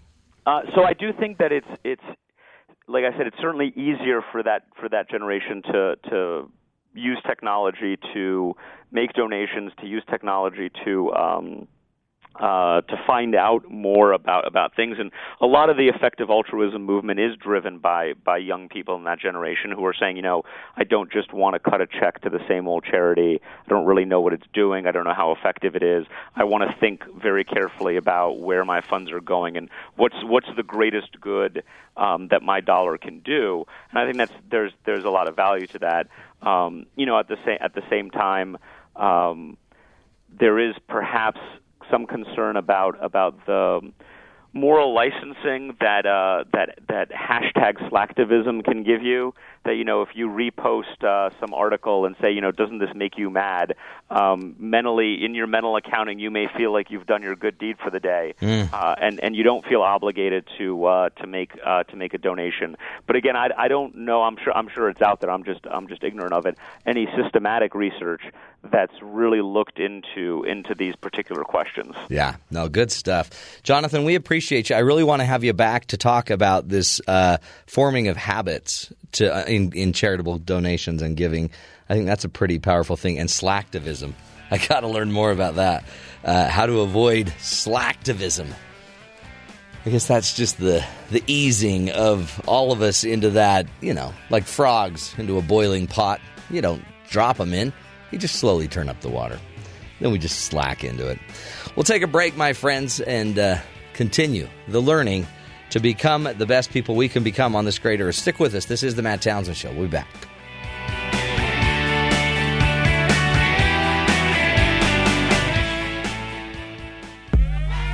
Give it up now for the House of Bouse. Welcome to her house. She is McKenna Bouse. She is here to break Her name is McKenna Bouse. didn't now. It's a good song, McKenna. You got the greatest song in the world. You know, only the best for the best. McKenna Baus uh, is what we call the mind bender. She tries to bring us issues, questions, and anything she can to get us thinking. And today, McKenna, no different. What are we talking about today? So we're talking about whether or not you should go and tell people when you're sick, and Like sick, like I have a cold. I tell everybody when I'm uh, when I have a cold. I think a lot But lot you're of us talking do. like but a bigger sickness. A sickness. bigger sickness, you, You know, can't stop talking about it. something that is going to, th- you know, have you going into surgery, or maybe Ah. is a little more long term, a little more serious. because you don't want to you don't want to play the sickly person. Yeah. And if it's if it's a chronic issue, you don't want to have to have everyone constantly, you know, Are you okay? bringing it. Yeah. I'll see, I think I would rather just walk away and die. And a lot of people of your generation um, and earlier tend to be, um, you know, like-minded in the sense that they tend to be a little more private about Yeah. the kind of illnesses and health stuff that they're going through, whereas people of my generation do tend to be slightly more open about it. Right. Um, and so we're sort of looking at the pros and cons of each approach. And That's cool. So what what do you see? What do you find? I mean, I I don't want the attention that way. I don't want the attention, but then you know, Yeah. people want to help. So, you know, there is a little less privacy that you're going to get by telling people. And sometimes when you are going through a sensitive health issue, you really value that privacy. But there's actually a lot of reasons um, that really say you probably should be telling at least more people than you do. Yeah. And so, some of the reasons um, with that is the fact that it can simply save your life. Whether it comes down to, you know, you need some kind of transplant, the more people you tell, the True. better, because it Totally. makes it that much more likely you're going to find a match. That's right. Or somebody knows somebody who had a similar illness and went through a treatment, and you hear about something that you weren't going to hear about e- otherwise. Yeah, right. And that makes a huge difference. Well, and support, right? Family support, Exactly. financial support. Sometimes that helps. Yeah, with like the GoFundMe's that Right. we were talking about earlier, um, that exactly is a big part there. And so there's definitely a lot of reasons to talk about it. Um, one of the things, though, that they do recommend is doing so, you know, judiciously. Um, you know, po- you, maybe you're going to post some stuff on social media, but maybe post less than you initially think you should. Just like ha- make sure it's out there, but Yeah. don't give too much information. Another important thing is to set up what they call sort of a surrogate, somebody who is the gatekeeper on what gets posted online because it can be really overwhelming to have people coming and asking you all the time, How are you doing? Right. Um, and you having to do the updates. You have somebody who posts for you. They, you have given them strict guidelines saying, this is what you can post about, Mm-hmm. this is what you can't, and you direct the questions where they need to go. You could do a blog, Mm-hmm. you know, something that keeps everybody informed. What? So overall, you feel it's it's a good idea. Share It's- what you can. It is better, um, and it can oftentimes also give um, people who are ill a little bit uh, more control, a feeling Yeah. of control, and make Yeah. them feel like less of a victim. And two, and just I mean, I guess the idea that everybody is eventually going to fall ill sometime. So having a good mentor or a model that's been through it might help us all as well. Exactly. McKenna Bouse, Bouse in the house. The House She's the of mind Baus. bender. The house of the House of Baus. Great music, by the way, put together by Jeff Simpson. We'll take a break, my friends. Come back. This is the Matt Townsend Show. Stick with us.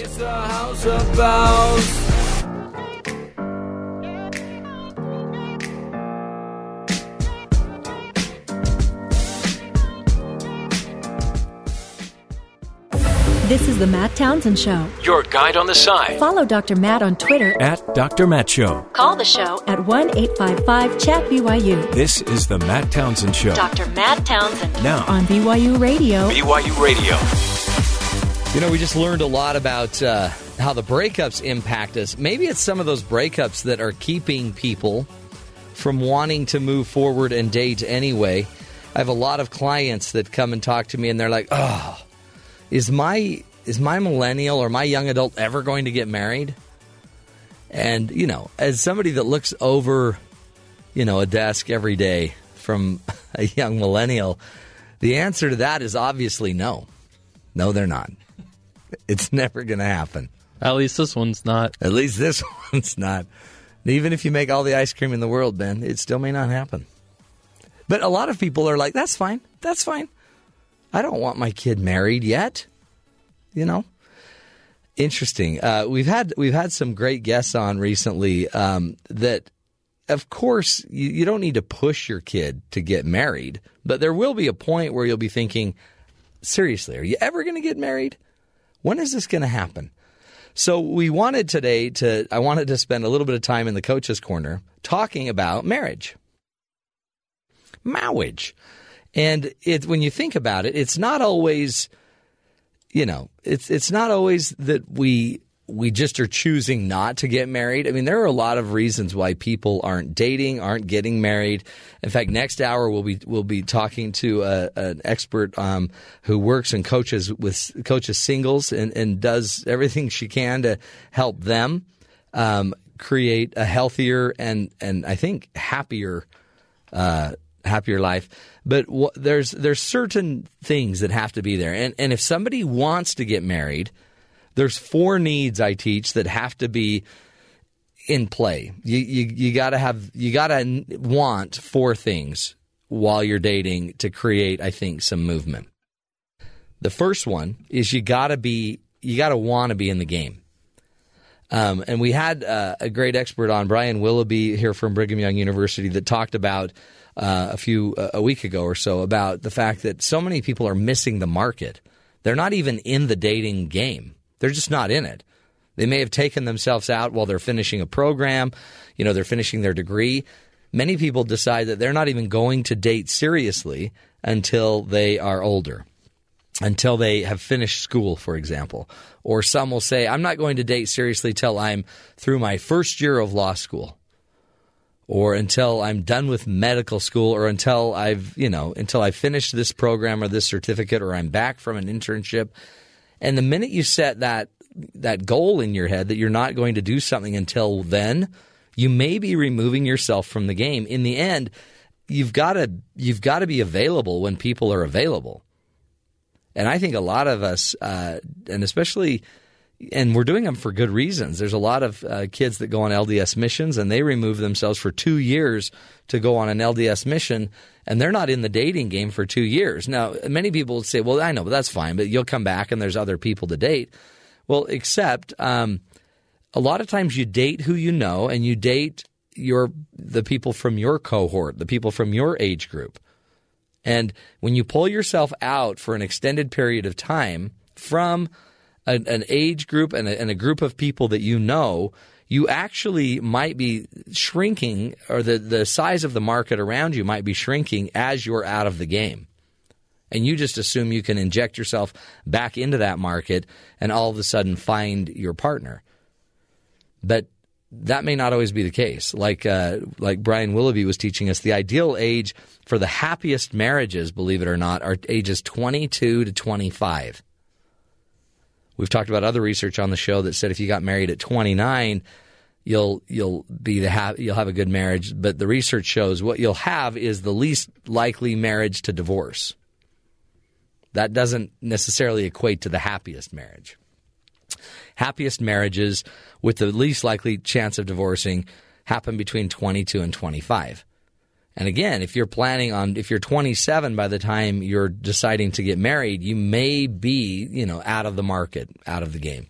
So there's something going on, obviously, because people are choosing to get married older. Another reason is simply because they they're they don't necessarily have a pro marriage role model. For example, uh, their parents are sitting there saying, "Do not get married young. Don't get married young. Get just wait, wait." Get your degree. Once you've got your degree, so even the parents are pushing wait to get the degree. But then, parents, if you're pushing your children to wait, then you shouldn't be surprised when they do.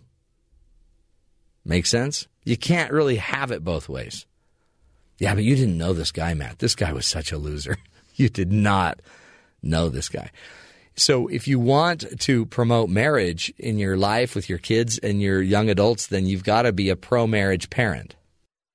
That might also mean you've got to like being married yourself. You're listening to the best of the Matt Townsend Show. If your kids see that you hate marriage, that might be another reason why these millennials are saying, I don't know if I want to go there. My mom hates it. My dad can't stand it. If you don't make marriage look appealing, then why would we expect people to do it? So one of the benefits of being a millennial today is you you've seen how your parents have handled their lives. So that may be one reason you're choosing not to be in the game is you never had a pro marriage role model. You never had somebody that saw the benefit or the need or the love of it. Another reason um, that uh, we've talked about recently on the show too is that you got to want it. And there's a big uh, issue with attachment that they're finding out that your ability to attach to another human being is probably one of the most important skills or tools you've got in your life. Do you feel like, just as you're a listener today, do you feel like you have a really strong ability to connect in and attach in a healthy way to another person? Do you feel like you're healthy about it, or do you feel like you're more desperate for them, needy for them?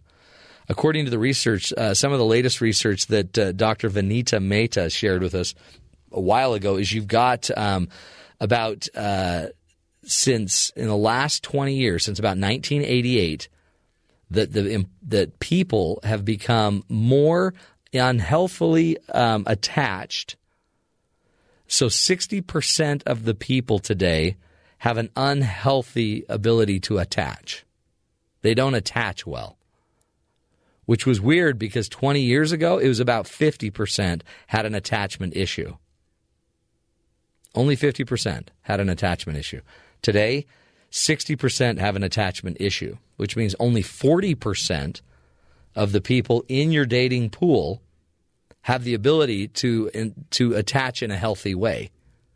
That might be another reason why people are prolonging marriage.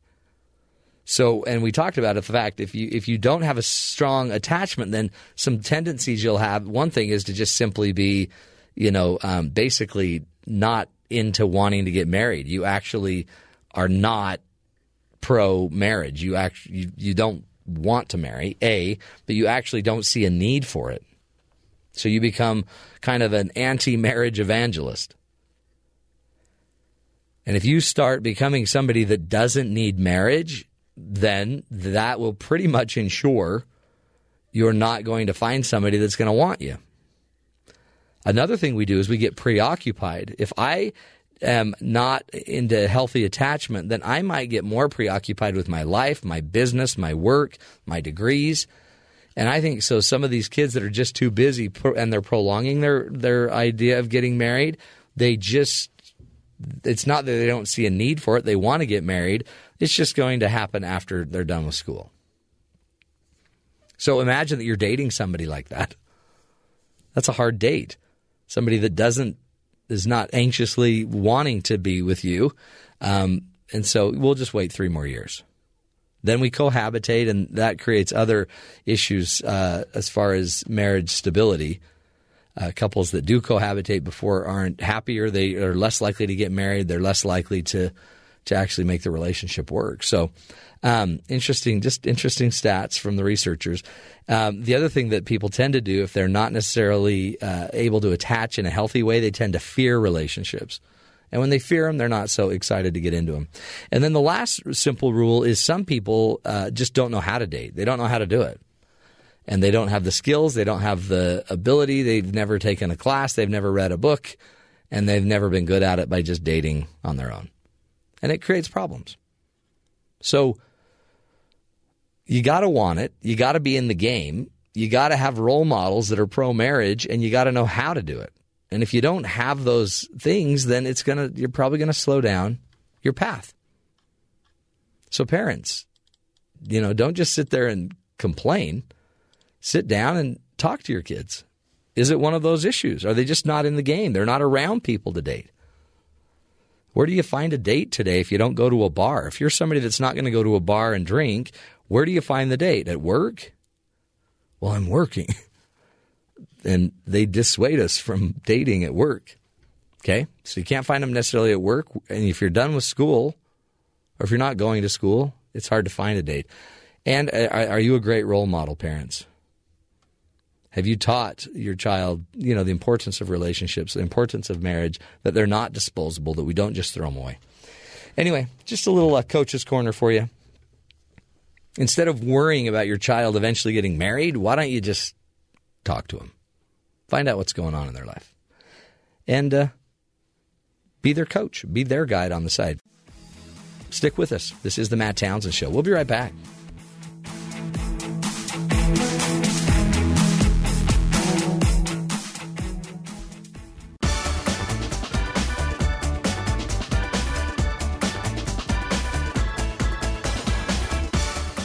Why is it that when somebody asks us to describe our most embarrassing moment, we begin to sort through our brains and to find that moment? And you know what? It, it isn't maybe even embarrassing anymore, but it's still pretty funny. What is it about being embarrassed that makes our faces heat up, our hearts pump faster?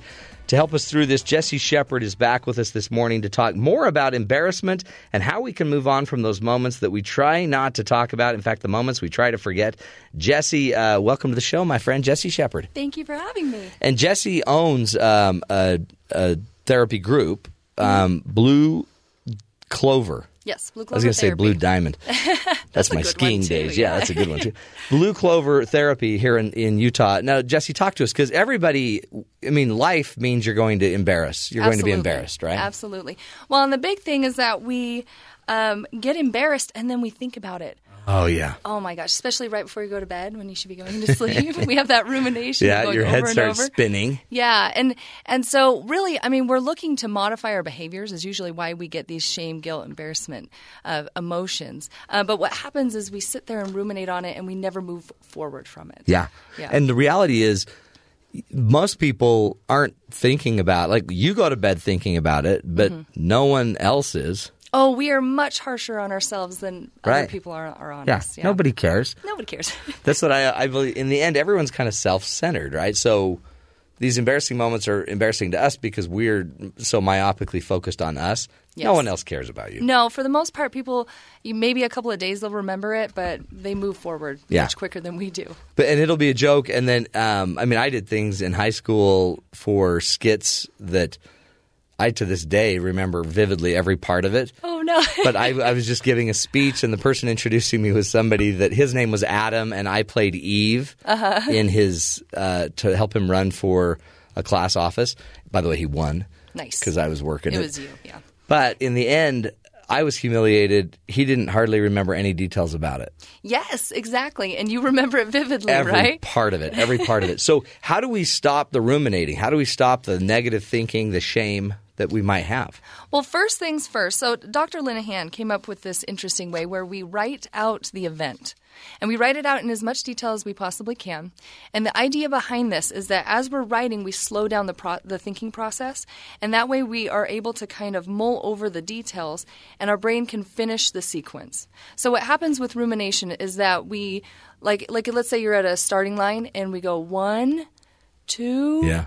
And then we but we never finish that process and so by writing it down we finish that process and finish the loop so we can move forward from So, it so part of this looping is that we just we haven't brought it to a culmination. We haven't ended it. no it's it, it just sits there and spins because we can't finish it we didn't we never finished the race Hmm. we just we, we sit there and we think about the details we weren't able to complete the task and then all of that emotion rushes into that and we just can't move over rationally So, give us an example of an embarrassing situation where we ruminate on it, we didn't finish it, but then by writing it down would help us. And how would we write it out? Okay, so let's say, okay, for instance, I had a TV segment, um, and the thumbnail that they used, my face was not one that Yeah. I would have chosen. Thumbnail choices are never good. No, and um, I actually had Bell's palsy when I was a kid, so I could not move the right side of my face, and that is what that thumbnail looked like. And it brought up, it rushed all of that stuff Yeah, up. yeah. And it's very emotional. And so um, I started at the beginning. I started when we figured out that I had Bell's palsy, about the teasing that happened, all of that, all the way up to this, you know, me as an adult with Mm-hmm. this thumbnail and having comments on, you know, social medias, sometimes not very kind, and um, all of these things, and, and what I was feeling, all the emotions, and you want to highlight that. You want to you want to highlight the irrational piece, like what actually happened, and then the emotional components of that. Hmm. And then as you go through that, I mean, it was like six pages. It was Yeah. a little silly, but I, I, by the time I got to the end of it, I was like, well, you know. This is not the worst thing. This is, you know, I'm an adult now. Right. You know, I have children, you know, Yeah, that I have to worry about. And this is not the most important piece. And so it just, you can run through that. And Do you write that down? That do you write down your insights that now I see that this is not as big of a deal, or do you just process through that, think through that? Well, the the main component of it is writing down the events, but you want to get to the end and and have some insight into how important is it right now? How is it going to affect me? Because you know, three days later, no one was talking about Hmm. Yeah, it. no one. Yeah, no one's nobody like no one cares Your at all." thumbnail on that thing looks horrible. It was silly, Yeah. you know. It, nobody cares at that point because by that time, somebody else has done silly, something silly. So do do you then write out? So you would write out how you handled it, how you're going to handle it, and how no one in the future will even care about it. exactly, and and you know, I cannot control the thumbnails. Yeah, you know, that Right. come up. So that's just the way it is. And I actually, it, it's a nice thing to maybe burn it or rip it up. Yeah. Mm-hmm. Um, just to be like, okay, I'm going to wash my hands of this. There's no no reason I need to continue to mold this over. So you you could then print the document, and if you need to, you could burn it, yes. shred it. I had a lady take out her gun and shoot the crud out of it. Seems a little violent, Oh, I but love it. it worked really well. I love it. worked really well. You well. could tie it to a balloon, even. You just that Let it releasing go. process. It, it's it's a symbolic thing, but it kind of it takes away that burden. Yeah. and that's what we're looking for. Do some people are some people more prone to to get stuck on embarrassment than others? Um, you know, people who people who tend to think a lot about their behaviors do tend to get, hold on to those So embarrassing moments. introspective people. Yes, will spend a lot more time mulling over their actions. People who are kind of driven and, and goal oriented and are kind of like, oh, well, I have to get on to my next task. Yeah. Don't tend to mull those things over as much. I don't know which is better or worse um, necessarily because the ones who are thinking a lot about their behaviors can modify their behaviors Yeah. and really set good goals and know themselves really well. Whereas those who are just always moving forward sometimes are not paying attention to the moment. So, um, but yes, if you spend more time thinking about your behaviors in general, you're more likely to have that rumination of embarrassment. But I guess too, the brain wants to hang on to these embarrassing moments. They want the brain wants you to not let this happen again because this is Yes. socially devastating. Yes, yeah, and well, and that's really where that comes from. We want to fit into the social structure, and so we pay attention to what others are doing. And if we see a behavior that's not quite right, we note that in our brain and go, "Okay, I don't want to do that." Hmm. So the second that we do something like that, whether it's in our control or not, um, it takes us out of our, you know, feeling like we're into the social structure that we belong. And so by, you know, having those things happen, we, we really are hard on ourselves because we're like, oh, now we don't fit in. In all actuality, everybody gets embarrassed. Everybody does silly, kind of dumb things Yeah, once in a while. and it's because I, it's always weird for me. I just did a segment on this on a show, a television show that we we kind of want to get rid of our thoughts, but it almost it takes energy to have a thought and to keep a thought. It also takes energy to get rid of the thought, which is why you're asking us to write it down. Yes. The exertion of the exertion of energy helps us get the idea out, but it also exhausts the energy around the thought. Exactly. And, and it, again, it closes that loop. It closes it. It makes it so there's a finality to that Mhm. that moment that does, we had. Does the does the moment the closure of the thought have to be real, or can it be imagined? What do you mean by that? Like, could I take an embarrassing moment and fictionally turn it into something else? Um, Fictitiously turn it into something else. Like, it didn't. Nobody laughed, but in fact, they just thought I was the funniest guy in the world. Yeah, I mean, if you know, okay, so it's however you can pitch it to yourself. Whatever myself will buy. Exactly, because you might have done something, and I, I tend to go like, well, you know, other people have do, done this, and now if somebody else has that happen to them, they can look back at me and go, oh my goodness, it's Yeah. happened to somebody Yeah. else. Too. At least, yeah. Yeah, so whatever way you can kind of convince yourself and, and make you feel better about it is wonderful. Yeah. Is it, um, I guess I sit there and I see, I mean, embarrassment, it, does, it seems like it goes back to, for all of us, back to our childhood, back to these moments where we, you know, the light was, the spotlight was, was shined on us and we were in a place where we didn't want to be. Yeah, middle school. Does how much of that? How much of the childhood? I mean, because it seems like we probably have left a lot of stories untied Yes. and unfinished. And so when we're little, we tend to be egocentric completely. We Yeah. don't notice those things. We're just going through life and loving it, right? But then as we realize that we want to belong, that we want to be part of the social structure, um, that is when we really start to find those embarrassing moments. And for instance, I mean, like sixth grade, middle school Mm. is a very awkward time. We don't know who we are. We don't. We don't. Um, there's there's not a lot of identity that we've we've grasped onto. And so we're just trying to fit in. We just want to belong. And so as we're doing things that are kind of awkward, because everybody has those awkward moments, we go, oh man, that will not be accepted. And um, so, yes, we hang on to those things. And that's why it's important to write these things down. If, if you are triggered by something, like when you're going to college and you recall something in middle school that makes you feel really awkward or Mm. uncomfortable, go ahead and write that down. There's nothing wrong with that. Even if it's, you know, so many years in the past and you think, well, that shouldn't affect me, those things do affect us. And so closing those loops is very important.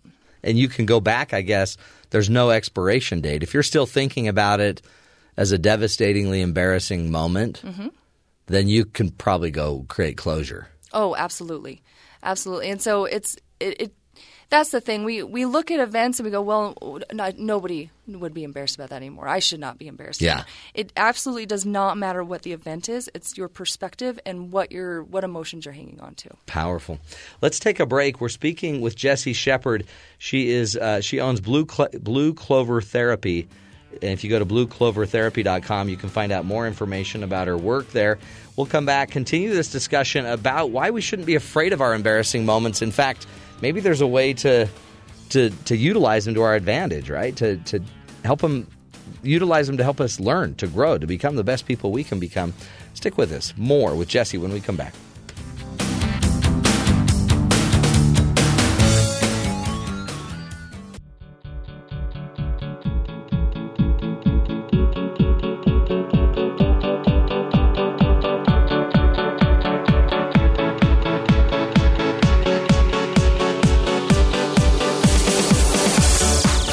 Welcome back, friends, to the Matt Townsend Show. A little uh, embarrassment beating you up. You just can't let go of that thing you did at the party. Oh, boy. You'll never get over it.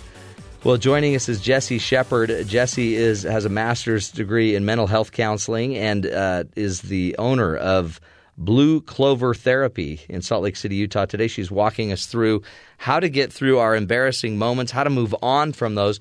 So far, she's taught us uh, a they're important. Don't I mean just recognize, but also um, you can. One thing you need to do is finish the story about the embarrassing moment, uh, like write an ending to it, so you know we know how it closed out. Yes. Yeah, you want to be able to to complete that that, That- structure and get all the details out, all the emotion. So what do we what can I do, I guess, as a parent to help um, my kids when they come to me with an embarrassing moment? My tendency is like, oh, it's not a big deal. Relax, breathe, move on. Well, and when we do that as parents, because that's our natural Yeah. reaction, be like, ah, it's not a big deal, right? Um, that devalues their experience. Yeah. It takes away from the, I mean, because those emotions are completely Huge, real. right. You know, and it can be absolutely humiliating. And you, and more than likely, were not there as a parent. So you don't know what happened or how other people, you know, reacted to that Right. embarrassing moment.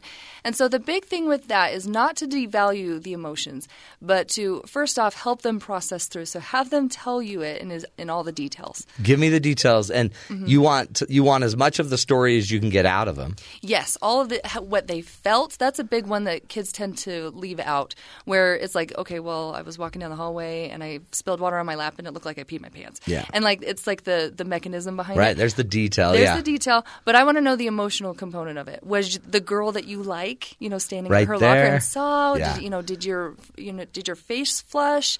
You know, did you shake? What were you think? You know, what were what was going on? Um, you want all of that. Yeah. And by telling the story, by by divulging all of these terrible things to you, um, they are creating camaraderie with you. And together, you guys are, are a team, and you're creating that social structure that they are safe in. Hmm. So you have your, you know, day to day going to school type social structure, but you also have your inner family.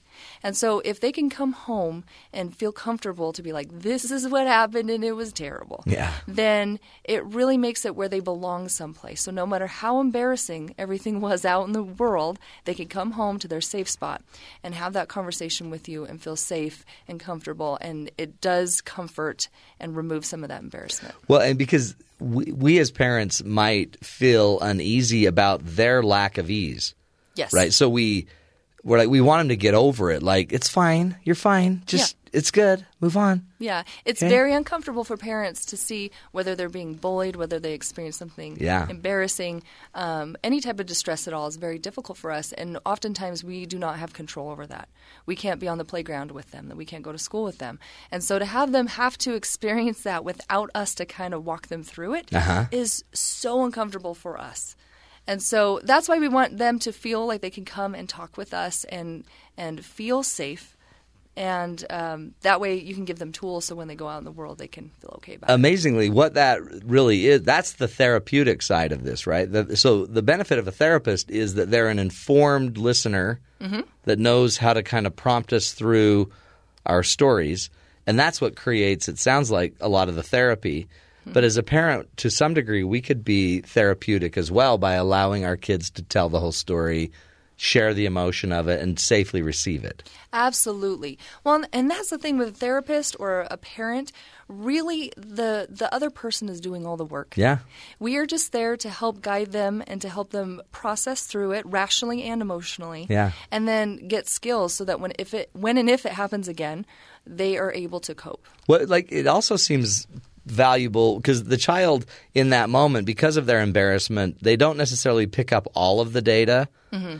Like they don't notice how many people didn't look Yes. and see that or think, and they only saw the two that did. Yeah. and then they it sounds like they probably embellish it and make it bigger than it is. but uh, like so would it also be valuable to find out like have them tell you other data so then what did you do like then well i went to my next class and well what happened in the next class Yeah. well i just covered it with my backpack and then i sat down and then it just dried during class Yeah, and then you know, was it mentioned throughout Yeah, the did rest of the anyone day? mention it? No, I don't no. know. And, and I'm also bringing up, well, has that ever happened to anybody that you know, like any friends Yeah. or anything? And then s- having them see that from that person's Another perspective. perspective, yeah. Yeah, because then like, oh, well, no, it wasn't a big deal, you know, and they're like, oh, well, I bet it wasn't a big deal for you either. Right. So you know, that's okay. So even if you're pro- letting them process it, but you're gathering as much data as you can, I guess their brain will more naturally start. You don't even need to tell them it's not a big deal. No. You just let them process through, and then their brain will say, "Yes, yeah, okay, Yeah. this isn't as big of a deal as I was thinking." Well, and and that's the thing. Like, if we tell our clients or if we tell our kids something, they will not believe us. That, that's motivation theory, isn't it? Yeah, if, if it's coming from me, you're not going to believe it. But if you find the idea yourself, Yes. You're so you just want to slowly nudge them in the right direction. Yeah. And then they find their way on their own. It's so cool. But you, you also can't be condescending or cross examining. Oh, well, isn't it true that only two people in the hallway saw you?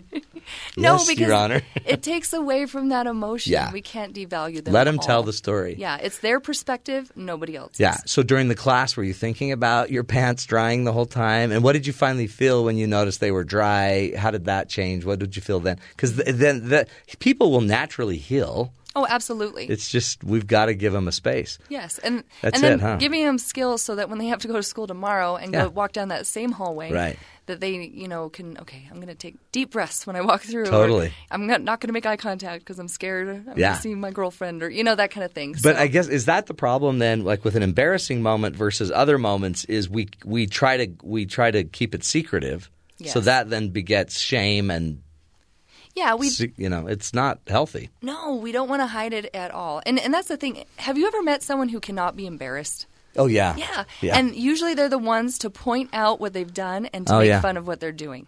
You know? And so it if you just like say it, then people are like, "Oh my gosh, I, Yeah. that's hilarious." You Yeah. know? I can't believe that happened to you. And then they move on. Yeah. You know? It's, it's funny because I pretend to be that guy and then I tell embarrassing stories, Mm-hmm. which I feel okay telling because they're mine. But then when someone comes up and calls me by the same name that I was calling myself, I'm like, yeah, you don't have the right to call me that. It's like, Yeah. hey, you were, you know, You this is me. I can say that. Well, it's the same thing with that thumbnail. Like I, I can joke about it, but Right. it took a second for me to, Yeah. to be like, okay, it's okay. Yeah. What's wrong with your face in that thumbnail? That's so rude for you. Yeah. That is so devastating, isn't yeah, it? yeah. Um, talk to us. Another tool you, you've got is visualization. How can we visualize ourselves out of the embarrassing paradigm? So when we get embarrassed, we tend to get hyper aroused. We our cheeks flush, we, our heart rate goes up, we breathe heavier, right? Yeah. So um, what you want to do is you want to get into kind of a nice calming state, meditative state. Um, maybe be sitting for a little bit, doing some breathing, that kind of thing, and then you go through the event as you went through the event Yeah. from your view. And you try to d- imagine it in as much detail as possible, all the way to the end where there was a, a completion of, you know, uh, where your pants dried or whatever, Yeah. you know what I mean? Yeah. Um, and then you start over the, with the event, only instead of being the actor, you become the director. And you are watching yourself go through this moment. So you could see everything. You could see the environment. You could see, you know, what your face looks like, what's going on in the entire event. And by doing this, you, and you complete the, the entire scene all the way back to your pants drying. Right. Um, and by doing this, uh, first off, we are not as harsh on our on other people as we are on ourselves, and so you give yourself a little empathy by turning into the person who's witnessing this. And so, just the same as if I witness somebody do something embarrassing, I really don't think about it for very long. Right. Um, I might comment on it if they're my friend or something, but really, for the most part, I, I, get over it. And it takes that same concept with that event. So you go through the event, you process it, you go through the emotion, you have empathy for yourself because most of the time, embarrassing things that people do are completely normal things that we're doing. And it's, it's, so it strips away that emotion and you're able to look at it. You're still going to remember the event, but then it is seen as somebody else going through that and you have compassion for yourself. Hmm. Yeah. Which is hard to do. No, but that's healing. That's healing, exactly. And I, I remember doing that. Um, I was watching, I remember vividly, it was a college class on public speaking. Mm-hmm. And I remember I was about to do a speech on the Titanic. Oh, wow. It was really powerful. Mm-hmm. And but I remember watching a, a, young woman go before me, and she started to have uh, like break out in hives. Oh wow! Yeah. And her mouth was dry, and she I honestly thought she was going to die. Mm-hmm. And I remember watching that, thinking, "Does my face do that?" And but as a, as a third person watching her, having such compassion, and seeing that hyper uh, arousal state in her going off, mm-hmm. I then rushed. No, I then was told to do my speech, so I did my speech. And after my speech, I ran right to the bathroom mm-hmm. to look in the mirror. Yeah. Because I wanted to see if I was flushed, if I was. And I, I had this weird dawning that's like, no. But I felt what I think she was feeling. Yeah. But my body wasn't manifesting it that way. And I remember gaining confidence in that moment that I can sense what she's going through, but I don't have that. Yes. I so I, I'm feeling what everyone else feels that terror, but it doesn't manifest in me that way. Yeah. And it gave me just that little bit of self awareness, gave me confidence that I can handle this. Yeah, exactly. And it, I mean, even the the woman who had broken the hives. Yeah. We all you, you would have empathy for her. Totally. Because we have been there. Totally. We have sat and yeah. had to do a speech in front of yeah. you know a group of people, and we're like, oh my goodness. Mm-hmm. We all have that that um, those emotions, and so we can empathize with that. Um, but by you realizing that, oh, I can get through this without getting hives uh-huh. and all of that, that builds. Um, self confidence, and that's really what we need to work on. Um, like if we have a hard time speaking in public, we mm-hmm. need to speak in public. That's right. You know, because the more you do it, the more comfortable you will feel and be like, yeah, I got this. I and you start to control those responses. And I, I realize that the more I have empathy for another, the more I can have empathy for myself because I, Mm-hmm. I, I get more and more versions. Absolutely. Of it. I also, the more I know myself, the more I can empathize with another. Yes. So the more that you are aware, the calmer you can be. Like, you know, radio and TV segments. Right. Before they would make me just completely break out in hives. Yeah. but yeah, maybe you were that girl. I know, maybe. but um, now it's you know, I still you're still get a little anxious. Yeah, sure. That's, I mean, what it is. But going, oh, you know, I can handle this. And then, you know, if somebody else, if the next guest is hyperventilating, you're like, hey, we can do this. We can do this. We got yeah, this. Look, yeah. deep breathing. This is what Absolutely. I. This is what I figured out for me. And you're going to do this, and you're going to do fantastic. Yeah. And it's gaining that confidence in doing it. So. So when you think about it, give us the one thing. What's the one thing that we could do today? You've taught us to write, to finish the story. You've taught us to visualize and see it from a third person alternative or perspective. What what's the uh, what's the what's the one thing you think would make the biggest difference for all of us to manage the emotion today? To manage the emotion. So we want to be kind to ourselves. We want to take the time to go, okay, is this really as bad as I think it is? And really process it. Use these three tools, but really be kind to yourself. And that's really what it comes down to. It comes down to, yeah, don't beat yourself up, Yeah. but be productive. Write about it, visualize it, and and then show some compassion to yourself. Exactly. Beautiful stuff. Jessie Shepard's her name. Go check out her website, blueclovertherapy.com, blueclovertherapy.com. You get the latest and greatest there. Stick with us, folks. We'll take a break when we come back. Caitlin Thomas will be joining us. This is the Matt Townsend Show, helping you be the good in the world.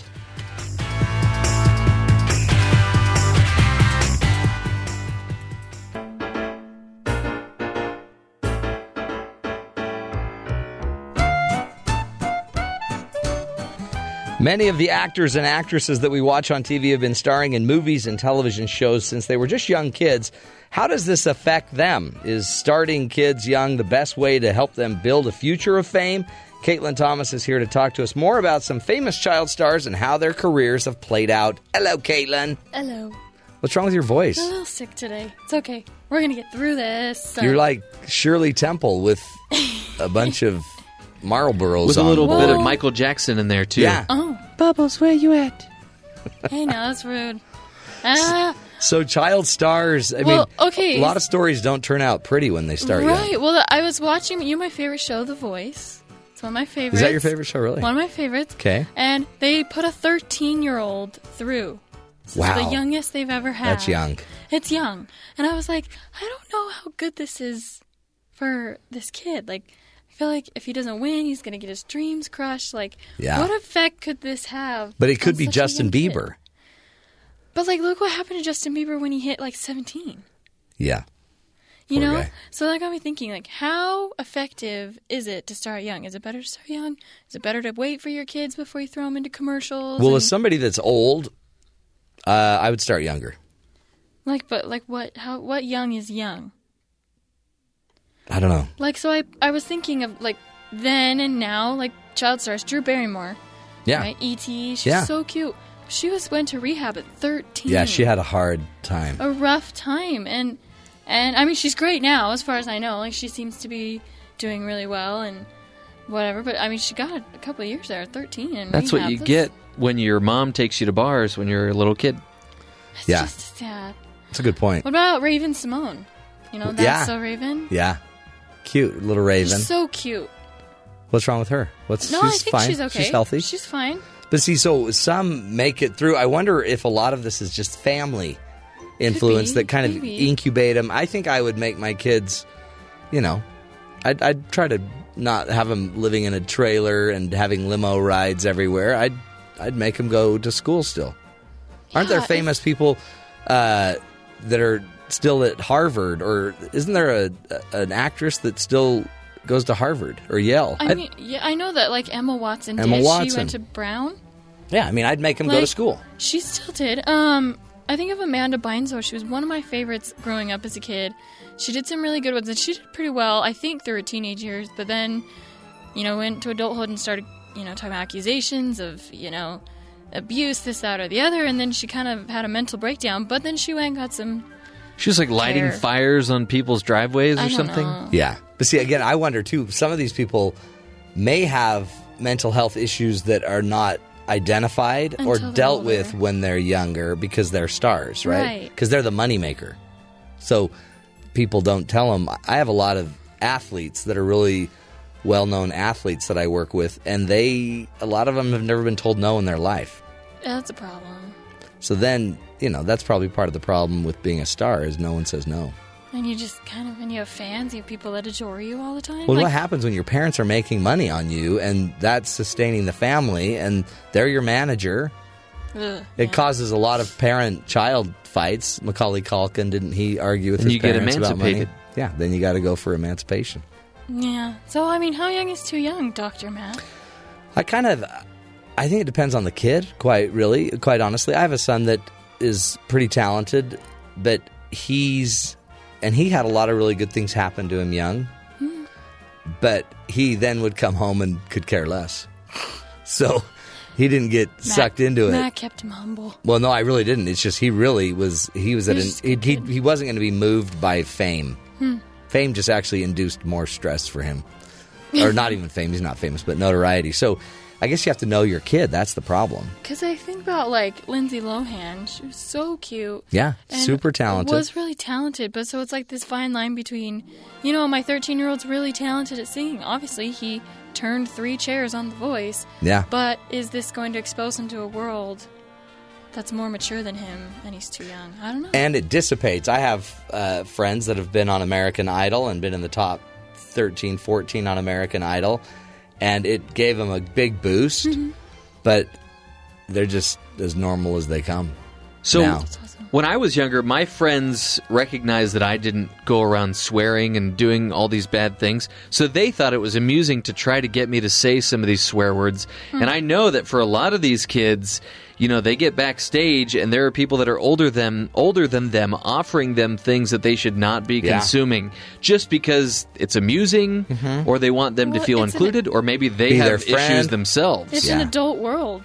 It is. It totally is. Hollywood, that Well- industry, it's an adult. It's adult world. Be just be careful. Maybe that's part of the rule is we got to take better care of these kids, right? And not There's just a lot that goes on I backstage. they have a lot of rules for them. I'm sure, like how they can work, how much they can work, how they can't. But it almost seems like what they need is more of not just even the parents, but even counselors that help Yeah, them, help good them. Pro- I mean, Help what does fame mean the- when you're happening. when you're five or six or seven and you're famous for something? That's a big deal, right? Yeah, their That's brain's probably going to develop differently. I would imagine. Oh yeah, you're going to develop a really huge fame frontal lobe. I think they call it. Just really praying that Good the voice does not ruin this poor kid. His name's Quiz. Quiz. Quiz. That's Well, he, he already has like well, a I name. think just the name right there, you know, that pretty much He's gonna him. he's gonna be a quiz question on Jeopardy someday in the future. quiz question quiz. Um, no, it's great insight, interesting insight. And by the way, just as much, just as important to the rest of us to not be sideline parents screaming at our children for the not scoring the touchdown or dance moms that are from the devil. there are some crazy dance moms that try and start their kids like I know. five and six, putting them on these teams. Like, and they're not even famous. no, I mean, I mean, in the dance world, they Yeah. might be. No.